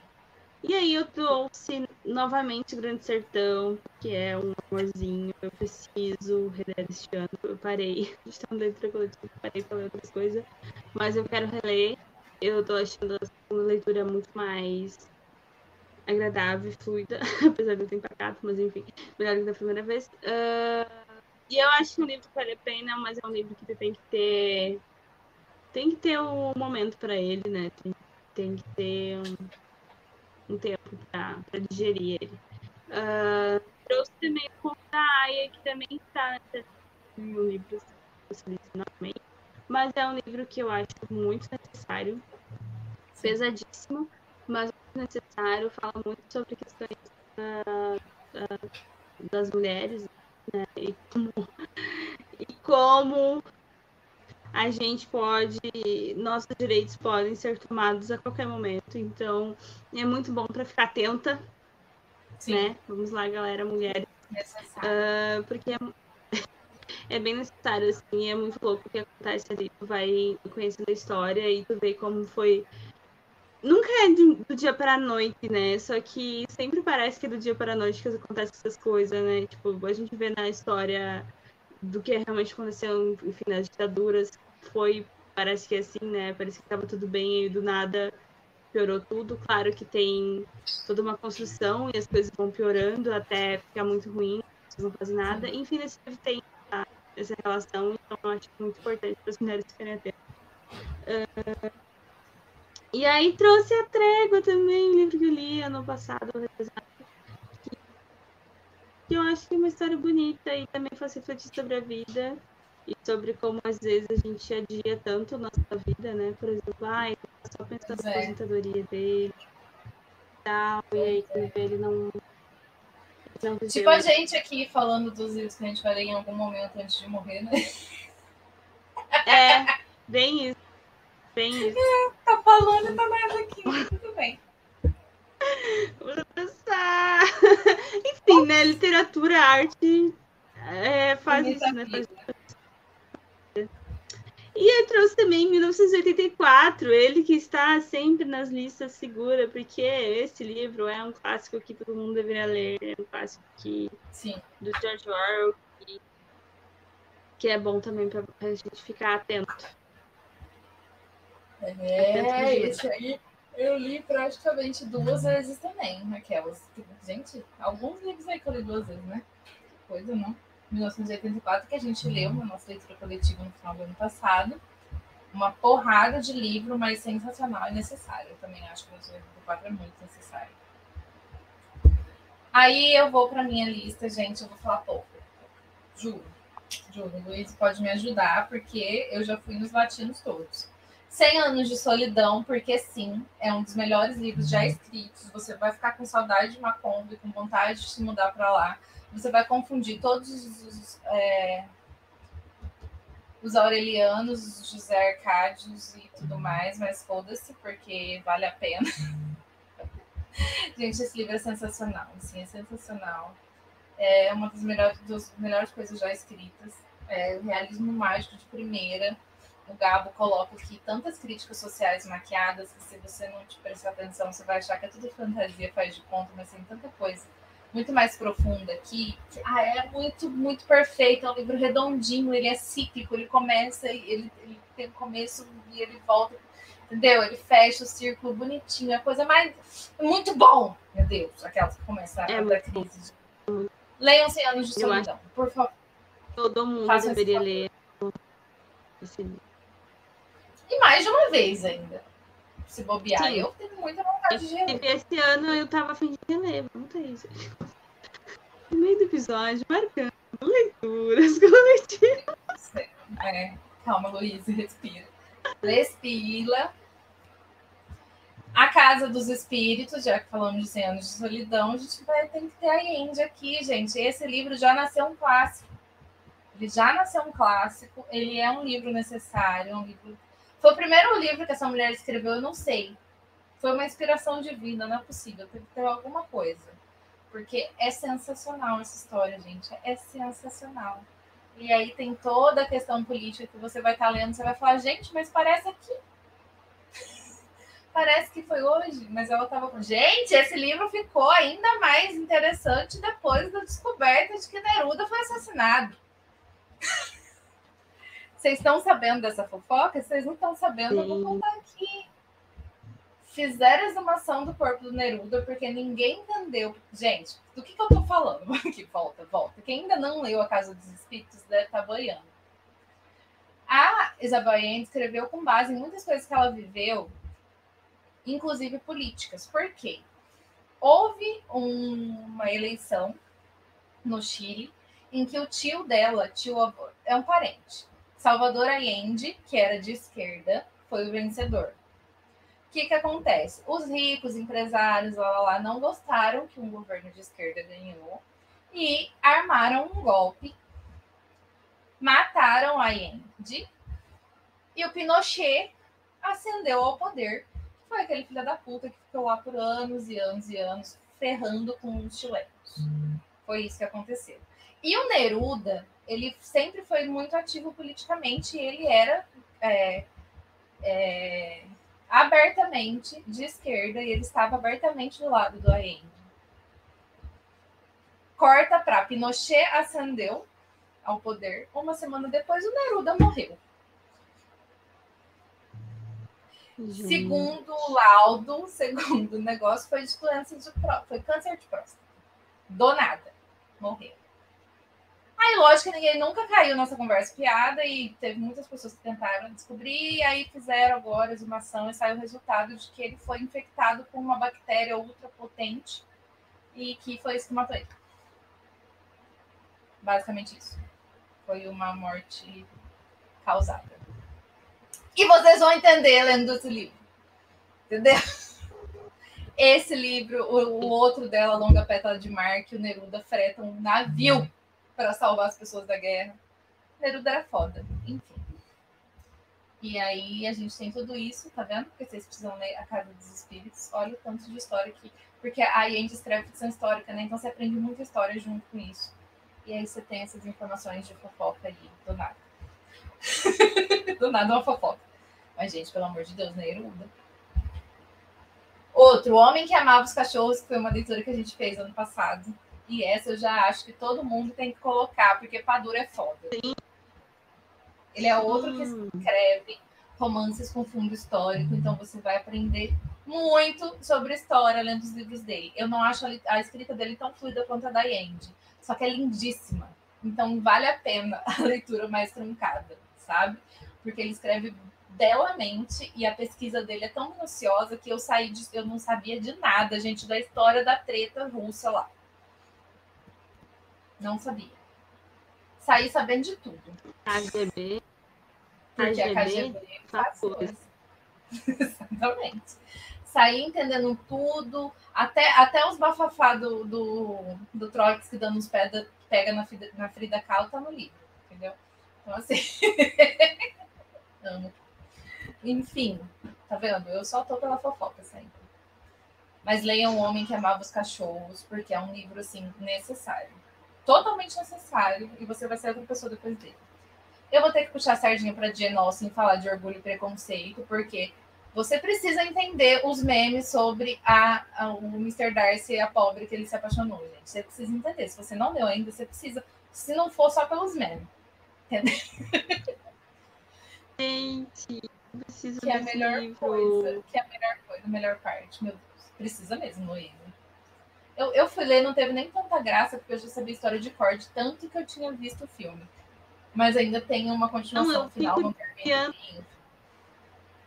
Eu fico dizendo assim, eu ainda assisti o filme só pra ver. É muito bom esse filme, muito bom. Esse filme, esse livro. O filme também, mas enfim. Outro que todo mundo tem que ler em algum momento é O Sol é para Todos, da Harper Lee. Lindo, lindo, lindo, lindo. Vai falar sobre um tempo nebuloso nos Estados Unidos. Foi o único livro decente que a Harper escreveu, porque ela tentou escrever outro 20 anos depois, todo mundo fala que é muito ruim. Que eu lá coloco um vigia, mas enfim. Esse livro, O Sol é para Todos, é de uma beleza ímpar e você vai sair um ser humano melhor depois de ler. Fala sobre preconceito, sobre a época em que uh, os negros ainda eram muito marginalizados nos Estados Unidos. E aí tem essa menininha que conta a história, e o pai dela, que é um advogado que vai defender um negro que está sendo acusado de uma coisa que ele não fez, porque ele acha que é o certo a fazer, ele vai sofrer muita retaliação, enfim, mas olha o que ele está ensinando para a filha dele, né? Vale muito mais, enfim. Depois, um livro que eu li, que não é tão falado, mas já ouvi muita gente falando, e que até hoje eu não me conformo que a autora não ganhou o Nobel, aquelas. Eu ainda estou torcendo por ela algum momento. Estou falando de Eu Tituba, Bruxa Negra de Salem. Gente, vocês sabiam, vocês sabem da treta de Salem, né? Que em Salem teve lá as bruxas que foram queimadas, teve uma histeria coletiva falando que as bruxas estavam possuindo as crianças e era tudo as pessoas da igreja retardada querendo cagar regra na vida das mulheres, como sempre foi. Então, tinha uma dessas meninas que foram julgadas aí não, não chegou a ser, ir para fogueira, porque não foram todos que foram, mas foi condenada, que era uma escrava negra. E ela foi simplesmente apagada da história, até que ela foi retomada nesse livro, e vocês vão conhecer um pouco da história da Chiquila. E vai falar muito, muito sobre religiões de matriz africana, voodoo, enfim. A religião dela é, muito, é lindo. Assim, essas partes são muito lindas. E é muito legal para a gente desmistificar certas coisas, sabe? A gente está vendo aí aquelas do BBB, a intolerância religiosa que ainda existe no Brasil e em outros lugares. Esse é um livro que vem quebrar um pouco disso. E questão racial também. Então, todo mundo precisa ler em algum momento para entender a parte certa da história, não só o que foi imposto pelos brancos. Como eu sou do contra, eu vou colocar um romance policial aqui, sim, porque eu não sou obrigada a nada, então a gente vai de clássico. Eu estou falando de O Silêncio dos Inocentes, porque sim, é o melhor policial de todos os tempos e só minha opinião importa. Obrigada de nada. Próximo. ai, ai. Os Pilares da Terra, Luiz, concorda comigo que Os Pilares da Terra já nasceu um clássico e ele tem que ser lido por todo mundo? Sim! Meia hora depois. Sim. Eu não achava o meu microfone, gente, mas Ai, sim. Bom, gente. Não, eu, mas, cara, a gente não pode, né? Os livros que a gente leu junto, eu tava antes olhando na minha estante, eu, nossa, acho que eu vou falar dos Pilares da Terra. E daí um outro me falou também, ah, do, do Homem que Amava os Cachorros. Acho que eu vou falar do Padura. Não tem, gente, unanimidade aí. Quem leu, quem leu respira e concorda. Os Pilares da Terra, você passar ódio, deseja mortes lentas e dolorosas também, entendeu? Agora falta mais 35 livros de mil páginas para a gente terminar de ler toda a história. Enfim, quem for ler me paga. Caímos no esquema de pirâmide. Foi isso que aconteceu. Foi. Foi. que ódio desse esquema de pirâmide maldito. Mas tudo bem a gente vai feliz porque são livros bons. E para terminar, a mão esquerda da escuridão, porque precisava ter outro sci-fi aqui em algum momento, é a mão esquerda da, da escuridão, da Ursula Le Guin, que é uma das primeiras aí, a mãe da ficção científica, a mulher que escreveu ficção científica. E esse livro, gente, é aquele livro que eu já falei aqui várias vezes que ele é bom enquanto você está lendo, mas ele cresce infinitamente depois que você termina e você fica ruminando ele na sua, na sua cabeça e aí você entende muitas coisas. Essa mulher transcendeu. Simples assim. Então é um livro que eu acho que todo mundo deveria ler. Tá bom, parei. Vai, Luiz. Próxima rodada. Adorei, porque eu fiz duas rodadas agora e minha lista agora. Mas ainda bem, porque na primeira rodada eu tinha esquecido de vários, que agora eu lembrei. Enfim, vou falar de Memórias Póstumas de Boras Cubas. Não sei como a Thaís esqueceu de colocar na lista dela. Porque, porque eu falo toda vez, eu... aí eu desisti. É, boa, boa. Então deixa pra mim falar. Gente, eu li só uma vez esse livro. Eu não cheguei a ler ele quando eu estava na escola. Eu li só na nossa primeira leitura coletiva do Lit Sem Frescura, né? Que foi do ano passado. Ano retrasado já. Já foi ano retrasado. 2021. Que horror. Boa. E, gente, genial, é genial. Eu gostei muito do Asmo, mas Memórias Póstumas é, é, genial. É genial do início ao fim. É um livro que ele é crítico, mas ao mesmo tempo, tipo, muito ácido. crítico à sociedade. É muito ácido. E, tipo, a, a, a crítica dele valia tanto quanto o Machado escreveu, mas vale para os dias de hoje também. E isso que é o genial, né, dos livros clássicos. Mas ele é também divertidíssimo. Tem, por exemplo, o capítulo inútil, esse é um capítulo inútil, ele não, não precisava nem ter escrito. Ponto. Próximo capítulo. Maravilhoso. E a história de Adão e Eva? Aí é várias reticências, porque tipo, todo mundo já conhece. Eu não sou obrigada a escrever de novo. Você já sabe. Ai, muito bom. Muito hoje, bom, você gente. tá falando de, de Machado. Hoje o Michael, inclusive o Michael tava aí. Inclusive ele falou que se a gente criar uma lista de 100 livros para ler antes de morrer, ele participa. Agora mil é muito. Mas o Michael fez um post, tipo, resumindo os autores favoritos dele, e aí pedindo pra gente resumir os nossos. Aí eu fiz um resumo de Machado. que ficou muito bom, por sinal, e eu preciso ler para vocês. Que o, que o que define Machado de Assis é Pessoas são egoístas e egocêntricas, por isso vou lidar com tudo usando o meu deboche, que é o que me resta. Machado. Oh, não fala que não é isso. É, Mas ele é o deboche. Pessoas, pessoas são, são, são filhas da puta, para não falar outra coisa. Né? Aqui eu, eu falei de são egocêntricas, mas tudo filha da puta. Gente é filha da puta. Vou fazer o que? Usar o deboche para cutucar elas, que é o que me resta aqui, então vamos debochar. O rei do deboche. Melhor pessoa, Machado. Então, insere aí junto Dom Casmurro, porque eu acho que todo mundo, em algum momento da vida, tem que ter a sua própria opinião sobre o traiu ou não traiu. Isso é importante. e aí, traiu ou não traiu? uh, aí acrescentei um que é contemporâneo, Flores para o Gernon, ele é um livro que também cresce enquanto, enquanto você lê, assim. E aí, para mim, depois que eu terminei a leitura, cresceu mais ainda. E eu acho muito triste, tô quase chorando aqui. e é um livro tem que ser lido, gente. Tem que ser lido. É um livro sério, necessário. É, é, acho que vai pegar no, no calo de muita gente, cutuca muita muita questão ali, questão capacitista, né? De pessoas Sim tipo, de olhar pessoas com deficiência, é, né, de forma diferente, ou enfim, tirar a humanidade dessas pessoas, sabe? E aí, Flores para não fala muito sobre isso, assim, que, que nos torna humanos, né? É só nossa inteligência que nos torna humanos? Será mesmo? É, então é muito, muito bom esse livro. Eu acho que todo mundo deveria ler em algum momento da vida. E aí eu trouxe o quê? O livro que foi o meu surto do ano passado, Assombração na Casa da Colina. Eu acho que todo mundo tem que ler esse livro. Por quê? Porque é minha opinião que importa, porque é a minha lista. Eu não sei se eu devo, não. Eu sou cagona. Ah, não, é, é, é, muito psicológico. É muito psicológico. Eu fiquei quase doida lendo, fiquei quase doida. Mas, mas eu acho que todo mundo deveria ler. Eu, sério, Shirley Jackson, o nome dela. Shirley Jackson, senhoras e senhores. Uma escritora norte-americana, clássica de terror. Pouquíssimo falada, descobri ela faz pouco tempo, que vergonha minha. Li um livro dela por causa da nossa lista do lá da maratona. É... Esqueci o nome da maratona lá. Maratona. De Halloween. Sim, maratona de Halloween, mas tinha, tinha um nome muito bom. É Você, Satanás. É Você, Satanás. e aí a gente tinha uma, da, uma das, das coisas para ler, era um livro de uma autora, mulher, de terror. Escolhi esse, gente, e foi genial. Eu acho que é um livro genial mesmo.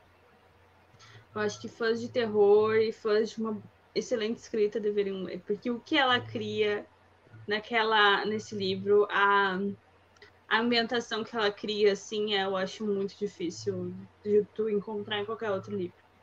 É melhor que a volta do parafuso? Se for, eu leio. trauma. O trauma, não li, não, não li, né? Esse outro, nem tenho vontade de ler, né? Depois eu tô não, propaganda. Não, não, mas provavelmente é melhor, porque ele. Será que eu travei? Não. Não? É... Ele, ele... Muitas coisas acontecem. Muitas coisas acontecem. É psicológico, mas muitas coisas acontecem. Então eu acho que e aí eu coloquei quem? A tetralogia mais amada por nós, O Cemitério dos Livros Esquecidos. Quem gosta de livro, todo leitor deveria ler esse livro. Se você gosta de livros, você deve ler essa tetralogia. Essa tetralogia é uma ódio aos livros. Ela, ela fala sobre. Tem tudo que a leitor ama, tem tudo, tem, tem biblioteca escondida, tem segredo, tem, tem questões mal resolvidas, tem personagens que dá tem vontade de entrar no livro e matar, é... tem romance, tem, tem muitas questões, tem, tem gente é, maluquinha da cabeça, tem também. Então, gente doida! Gente doida, um monte, um monte. Então, olhem, leiam. E a escrita do Zafon é uma coisa linda é, um, é uma delícia de ler e tem, tem que ler, tem que ler. Em algum momento você tem que ler. Trouxe também aí Kindred. Olha só, a gente não Vou ler assim. esse ano. Esse ano não passa. Muito bom. Otávia Butler, ela é uma escritora super relevante, escritora negra de ficção científica norte-americana. Então, nos livros dela, além de trazer a questão né, da ficção científica em si, traz muita discussão racial e Queenwood é uma loucura esse livro, é uma loucura o que acontece nesse livro, e eu acho que todo mundo, mesmo que tu não goste do gênero da ficção científica, deveria ler, assim, pela, pela relevância desse pra livro. Pra aprender a gostar, porque sci-fi é muito legal. Também. Também. e aí, trouxe ali de novo, antes você estava levando ter, que eu falei antes, porque é um livro que está nessa lista dos mil livro livros.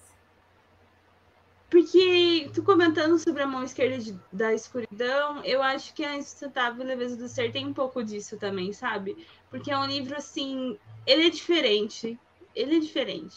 E aí, depois que tu, depois que eu li, eu me pegava pensando sobre ele, sabe? E aí refletindo umas coisas, e enfim, preciso reler também para porque pode ser que agora eu esteja pensando diferente do que na época, Sim. porque traz muitas questões. Porque essa questão da leveza do ser uh, tra traz essa discussão, né? Você é leve, pode ser que você leve, né? Sua, sua vida de forma mais fácil. Mas é Sim. é preciso também ter um peso para considerar a realidade, né? Tu considerar o outro também, o sentimento do outro. E aí, às vezes, as pessoas muito leve, tipo, querem que os outros se fodam, né? Os, as outras é. pessoas se fodam. Então, ele, ele traz essa discussão bem interessante, assim, eu acho que é um livro que vale bem a pena. O, e eu, eu gost... só li esse livro do Milan Kundera, eu gostaria de ler outros livros dele.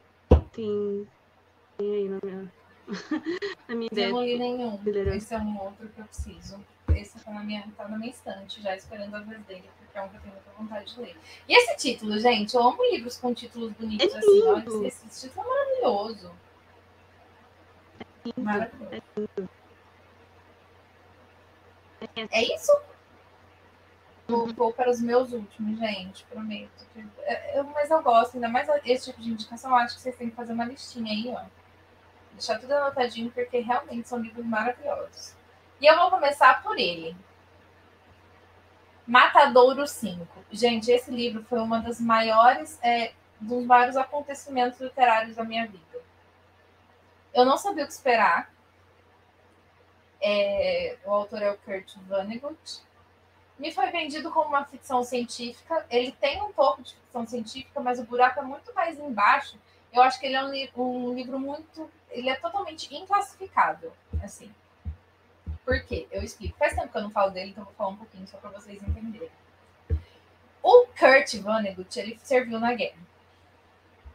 E ele presenciou coisas que não são legais. As pessoas têm muito costume, principalmente americano, de romantizar a guerra. Então, o que a gente mais tem por aí, eu também já li um monte, eu gosto, tem uns que eu acho muito legal, que são romances com fundo histórico de Segunda Guerra Mundial, que são, ai, os heróis, a pessoa que foi para a guerra são os heróis, o mocinho, aí as, as mulheres ficam sofrendo, aguardando, enfim. É sempre muito heróico essa questão da guerra. Aí o que, que acontece? O próprio Kurt conta isso no livro. Que ele estava conversando com um amigo e ele queria escrever um livro há muito tempo já. E ele falou que ia escrever sobre a guerra. E a, a esposa desse amigo dele falou assim: tá bom, escreve, só que escreve a realidade. Por favor. Alguém precisa escrever o que realmente aconteceu. Que que, que era a realidade? Eram praticamente crianças que iam para a guerra sem ter treinamento militar nenhum, para ficar lá desesperado, solto, perdido, com medo de morrer e, enfim, e matando gente para ficar traumatizado pro resto da vida. Não tem nada de bonito na guerra. É isso. Ponto. E ainda para ajudar, aconteceu um bendito de um bombardeio numa cidade que só tinha civis por engano e um monte de civis morreram. E tá, isso aí tudo pano de fundo para a história de um cara que voltou da guerra e ele faz viagens para um outro planeta a qualquer momento, do nada. Entendeu? Então ele conta essa história com um como pano de fundo, mas com uma história totalmente cômica por cima e muito louca, que você não sabe o que está acontecendo.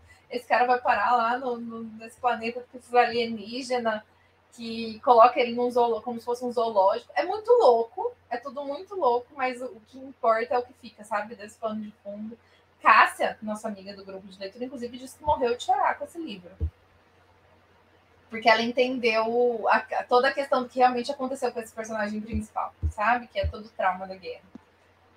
É, eu não cheguei a chorar, não, mas assim, gente, meu nariz nunca mais parou de coçar. Eu não cheguei a chorar, porém, foi um livro muito marcante, porque ele é muito diferente de tudo que eu já li, ele é muito bem escrito. Ele já é um clássico para mim, ao meu ver, ele é, já é um clássico. Tem outros livros do autor aqui que eu quero ler, mas eu duvido que algum bata o que esse livro é. Sim. Porque é a guerra contada de uma forma que ninguém contou antes. Bom. Que loucura. É muito. Ô, Thaís, eu lembrei que eu não li ainda, mas eu acho que traz muito dessa tua ideia que, da guerra e que não é contado de uma forma heróica, né? O Curzio Malaparte, que ele tem tanto Caput, que é uma, um livro que se passa durante a Segunda Guerra Mundial, porque ele está, enfim, uhum. Né, ele é, é um autor italiano que a princípio estava trabalhando para o regime fascista e aí ele está viajando é, nas cidades, enfim, que estão sob, sob o nazismo, né? Supostamente para falar bem, mas ele já começa a, a trazer críticas na, na, na, escrita dele, porque ele começa a ver a realidade daquilo, então, e aí Caput vai vai estar tá nesse cenário da guerra mesmo. E aí a uhum. Pele, que é um livro que se passa na Itália, pós, uh, pós ter perdido para os Estados Unidos. Né? Legal. Tipo, após o, os Estados Unidos ter, ter invadido lá. E aí eu acho que também são dois livros acho que bem importantes, assim, também. Poderia ser lido antes de morrer. Muito legal. Então já anotem aí. A pele é um dos que eu quero antes de morrer, até porque ganhei de aniversário. Na verdade, eu ganhei dois de aniversário porque mais gente queria me dar, tive que trocar um. Porque Vinícius me deu e aí Val quis me dar também, porque segundo Val, que a gente confia muito, sempre falamos aqui que a gente confia nas indicações de Val, Val diz que é um dos melhores livros que ela já leu, A Pele. Então ela me mandou, mas aí como eu já tinha ganhado do Vini, eu troquei por outro. E ficou tudo muito bem assim. Mesmo assim, porque, né? ai, ai, enfim. Depois eu tenho que indicar O Fim da Eternidade, do Isaac Asimov, que é um livro de viagem no tempo, mas trata sobre muitas questões muito pertinentes. E foi o que me fez realmente querer ler ficção científica, gostar de ficção científica e entrar para esse mundo. E eu acho que todo mundo devia ler ficção científica, a gente já falou isso aqui antes, porque ficção científica é uma maneira de nos mostrar possíveis futuros, possíveis coisas que podem acontecer é por meio da ciência, por meio, enfim, o que o ser humano pode ser capaz de fazer também a natureza humana. E começa em por o fim da eternidade. Ou pelo por todos os sites que a gente está cansado de falar aqui, mas o fim da eternidade é um clássico que eu acho que todo mundo deveria ler. Outro que eu acho que todo mundo deveria ler, porque é um dos melhores livros que eu já li, isso aqui é uma pira. É genial. Por quê? Mas eu não posso falar sobre ele, porque a primeira regra do Clube da Luta é que você não pode falar sobre o Clube da Luta. claro, gente, que eu tô falando de o Clube da Luta do Kurt Van, do Kurt de novo, do Chuck Palahniuk. Eu vi há muito tempo, muito tempo antes de ler o, o livro, eu vi o filme. E o filme é um dos melhores filmes que eu já assisti. E aí Sim. eu fui ler o livro. E é um dos melhores livros que eu já li. E o filme faz totalmente jus ao livro. O livro é melhor, sempre vai ser, mas o filme é, é, é um dos filmes mais fiéis, assim, que eu já vi com a obra literária. Mas na obra literária você consegue sentir mais palpável a questão da insônia, porque o personagem principal ele tem insônia o tempo inteiro. Então, quando você fica muito tempo privado de sono, você começa a alucinar. Você começa a perder a memória de espaços, então tem hora que ele não sabe o que está acontecendo.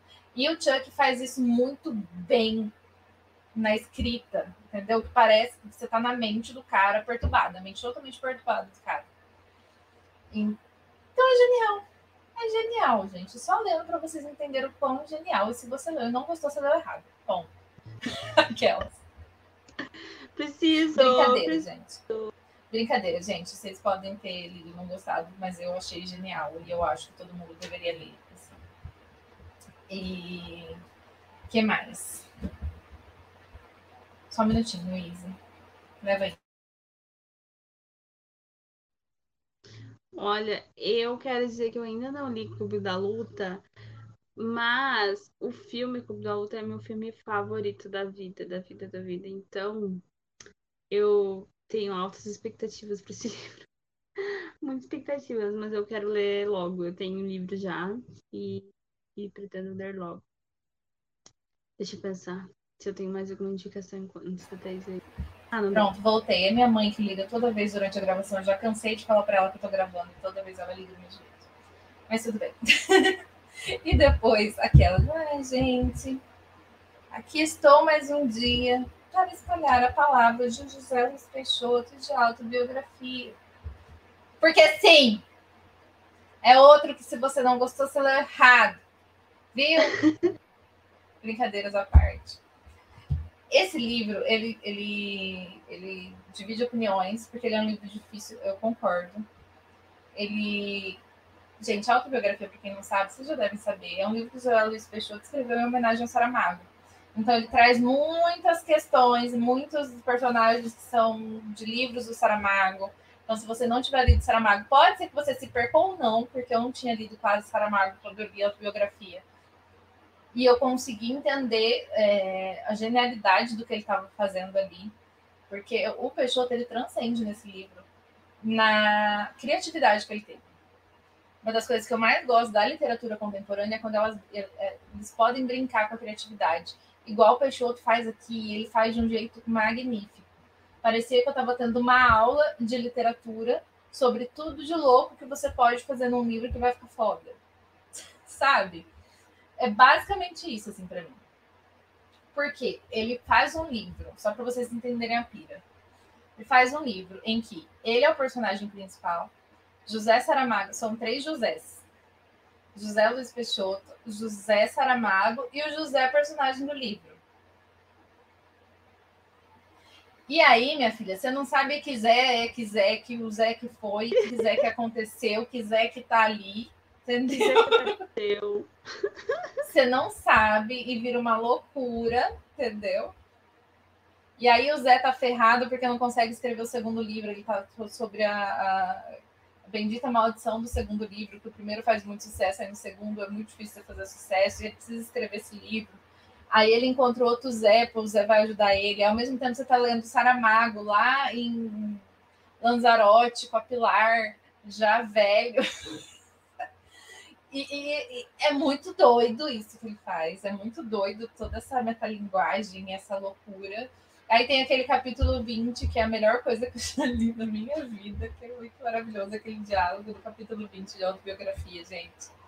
É a coisa mais genial que eu já li. É a coisa mais genial. Ele basicamente esfrega na tua cara de que foda-se se você não tá gostando, é porque você não entendeu, porque você quer literatura, eu faço o que eu quiser nessa merda. É basicamente isso. Se o cara não é gênio pra fazer um negócio desse, eu não sei o que é. Ponto. Aproveitando que a autobiografia está na promoção na Amazon, corre lá que eu já comprei o meu segundo exemplar, porque eu não sou obrigada a não fazer coleção desse livro. E tá 21 reais, gente. Vai lá, aproveita. Tô nem fazendo propaganda, não vou ganhar nada, mas vai lá. Sério, tá 21 reais. Eu mandei lá no grupo esses dias, no grupo da. da... Nossa, gente, entra no nosso grupo do WhatsApp. Eu fico mandando essas coisas lá quando eu vejo. Sim. Aí a Lu já tá falando aqui que ela queria saber se dá para entender. Dá sim, porque eu não tinha lido, Lu. Dá para entender. É legal você pegar algumas referências, como ali na edição da tag, tinha um mapinha assim dos livros do Saramago que ele cita. Mas se você quiser, eu te passo, não tem problema. Mas dá para entender super. E manda eles não param de postar. Dá para entender super. E esse livro é genial. É de gênio. Peixoto é gênio. Eu fiquei apaixonada por esse homem aí. E depois disso, só li coisa boa dele. Ai, eu fiquei morrendo de vontade de indicar o caminho perfeito para ler uh, morrer, mas eu, eu, não sei se ele é um livro para todo mundo, assim, né? Mas enfim, é. para mim, pra mim foi um livro muito, muito marcante. Assim. Eu coloquei a autobiografia dele, apesar de gostar dos outros, porque eu acho que a autobiografia é o mais autoral, o mais ousado, mais que talvez fique aí. Que ele é mal compreendido hoje, mas que fica aí no futuro, sabe? Uhum. Mas um, um, outro é aquele do. de luto, né? Também. Morreste-me. Morreste-me é o mais famoso dele, inclusive. Luiz? E agora o Luiz se foi. Luiz. Luiz. Gente, vou continuar aqui até o Luiz voltar. Vamos lá. Voltou? Você travou, filha. Ih, travou de novo. Oh, oh. Ó, eu vou seguir aqui até você voltar. Depois de autobiografia, eu vou falar de um livro que tem um dos títulos mais lindos que eu já li. Eu indico ele para todo mundo e vou seguir indicando. Eu sei que ele já está aí no, no hall dos clássicos, mas não custa deixar de falar mais uma vez de O Coração é um Caçador Solitário, que é um dos livros mais lindos que eu já li, mais doídos, mais tristes, mais maravilhosos. É, não tem muito mais que falar sobre ele. É lindo, gente. É sobre, é sobre solidão. É sobre as várias solidões assim que a gente pode passar. Gira em torno de um personagem principal que é mudo. E as pessoas aproveitam isso para ficar desabafando com ele.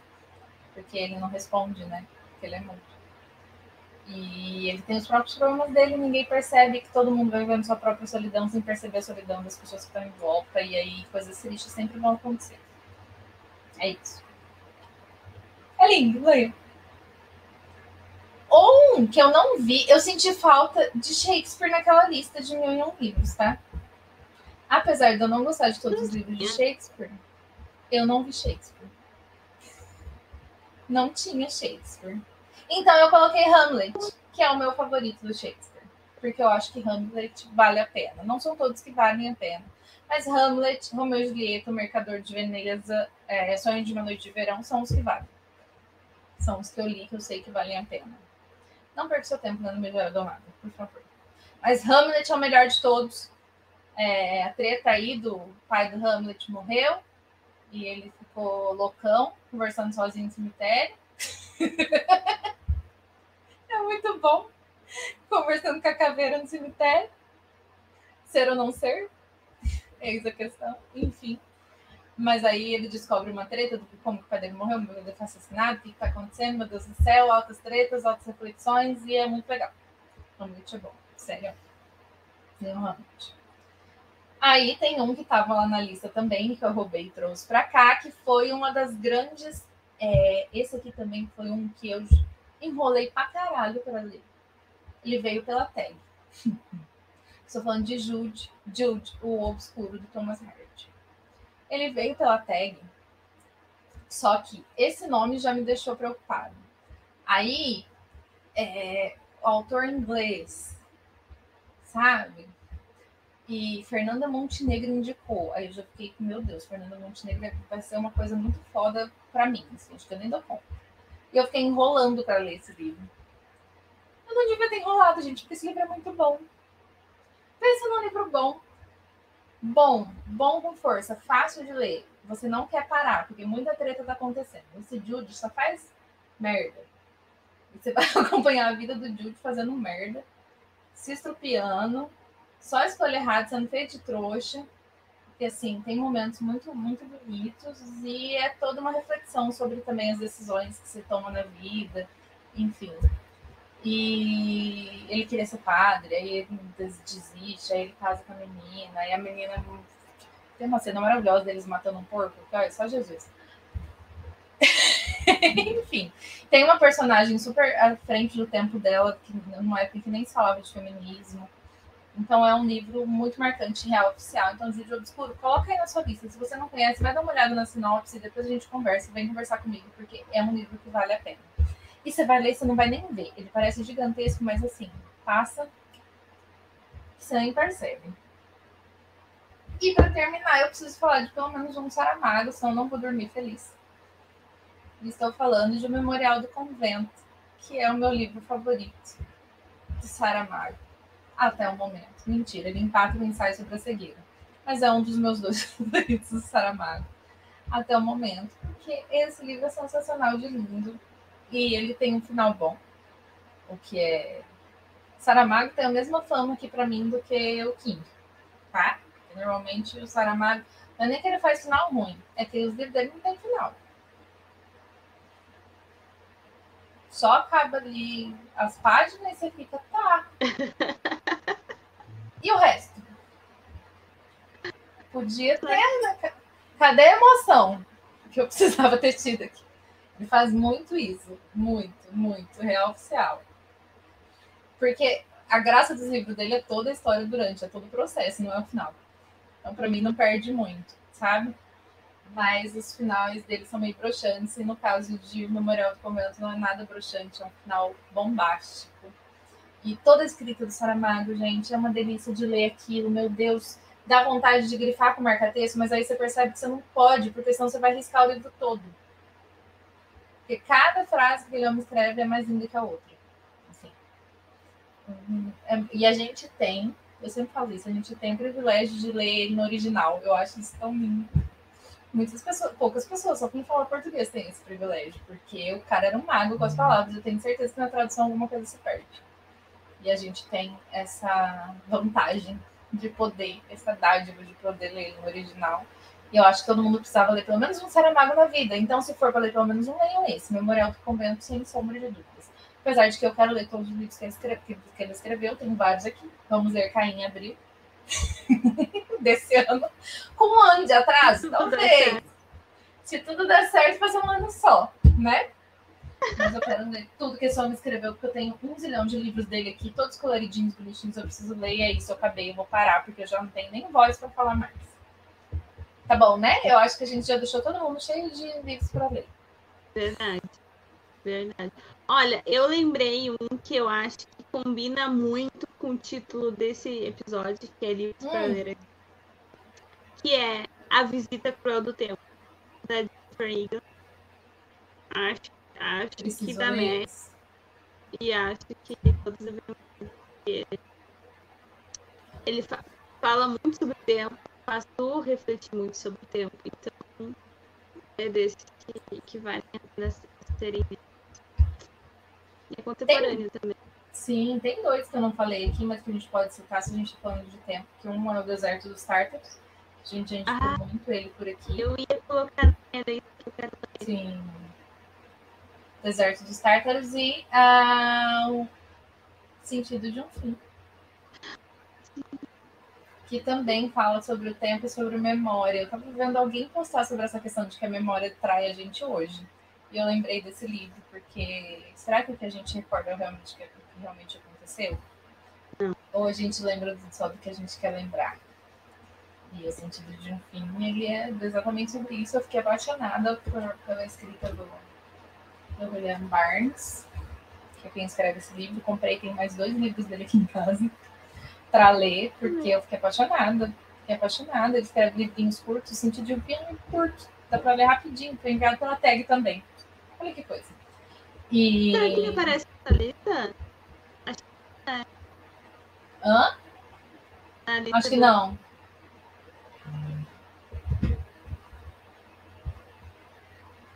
Luísa? Oi? Luiz. Voltou. Eu tinha travado. Mas não, não aparece na lista. Ah, aparece, sabe qual o livro dele na lista? O Papagaios hum. e Flaubert. Flaubert. Então tá, então. Uh, já tem 84. Mas eu tenho um outro dele, que é O Ruído do Tempo. Foi indicado inteiro. Muito, muito, muito. Ele e aí, eu, só esse nome eu acho Enfim, o escritor Eu tenho Ruído do Tempo e Altos Voos e Quedas Livres. Ah, eu tenho esse também. E aí eu tenho que ele é teórico sobre arte. Ah, nem perco meu tempo comprando, porque eu sei que eu não vou. Mas eu, Gente, mas eu acabei de perceber que ninguém colocou Clarice nessa lista. Eu acho que pelo menos a. Clarice? Uhum. Nem eu nem você indicamos Paris. Ah, eu, é, acho eu li ainda, né? Que pelo menos, pelo menos o. O que, que eu não lembro o nome? A Hora da Estrela? A Hora da Estrela, tem mais 15 nomes aquelas, eu tô fingindo também. Pelo menos A Hora da Estrela todo mundo devia ler. Gente, os livros da Clarice são fininhos, rapidinho de ler, você lê numa tarde, você toma vergonha na tua cara e vai conhecer a escrita dessa mulher. E isso serve para mim também, que nunca mais li nada da Clarice, preciso ler. Gente, eu nunca li Clarice, olhem que vergonha. E também nunca li Gente, eu, li, eu lembro que eu li, tipo, numa sentada, A Hora da Estrela. E ele começa tão lindo, e ele é tudo lindo. E, meu Deus do céu, precisava, coitada da Macabeia. é muito marcante. É um livro que todo mundo deveria ler e entender porque que a Macabeia acorda mais cedo para ficar mais tempo à toa. O que não faz sentido nenhum na minha cabeça. Jamais entenderei as ideias de Macabeia, mas tudo bem. Mas eu acho que é isso, né, Luiz? Temos um episódio, já deixamos vocês bem focados aí com muitas coisas. Podemos fazer uma parte 2, se vocês quiserem, porque eu ainda tenho muito livro para indicar, desses que eu acho que todo mundo deveria ler em algum momento. Óbvio. A gente fala, tentou falar aqui pouco. A gente deu várias indicações, mas falando pouco sobre os livros, porque senão a gente vai ficar aqui até amanhã, como eu disse. E falamos também dos que a gente tem vontade para ficar aqui registrado. Em algum momento a gente vir aqui passar vergonha. É sobre isso. Quem sabe a gente consiga.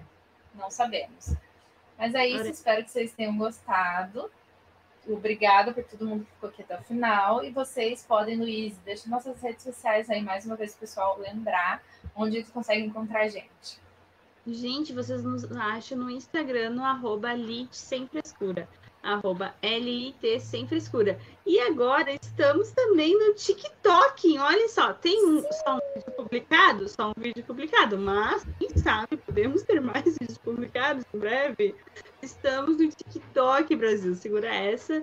E também no YouTube, né? Quem nos ouve pelos outros agregadores, estamos todas nossas lives sempre às terças-feiras, às 20h30.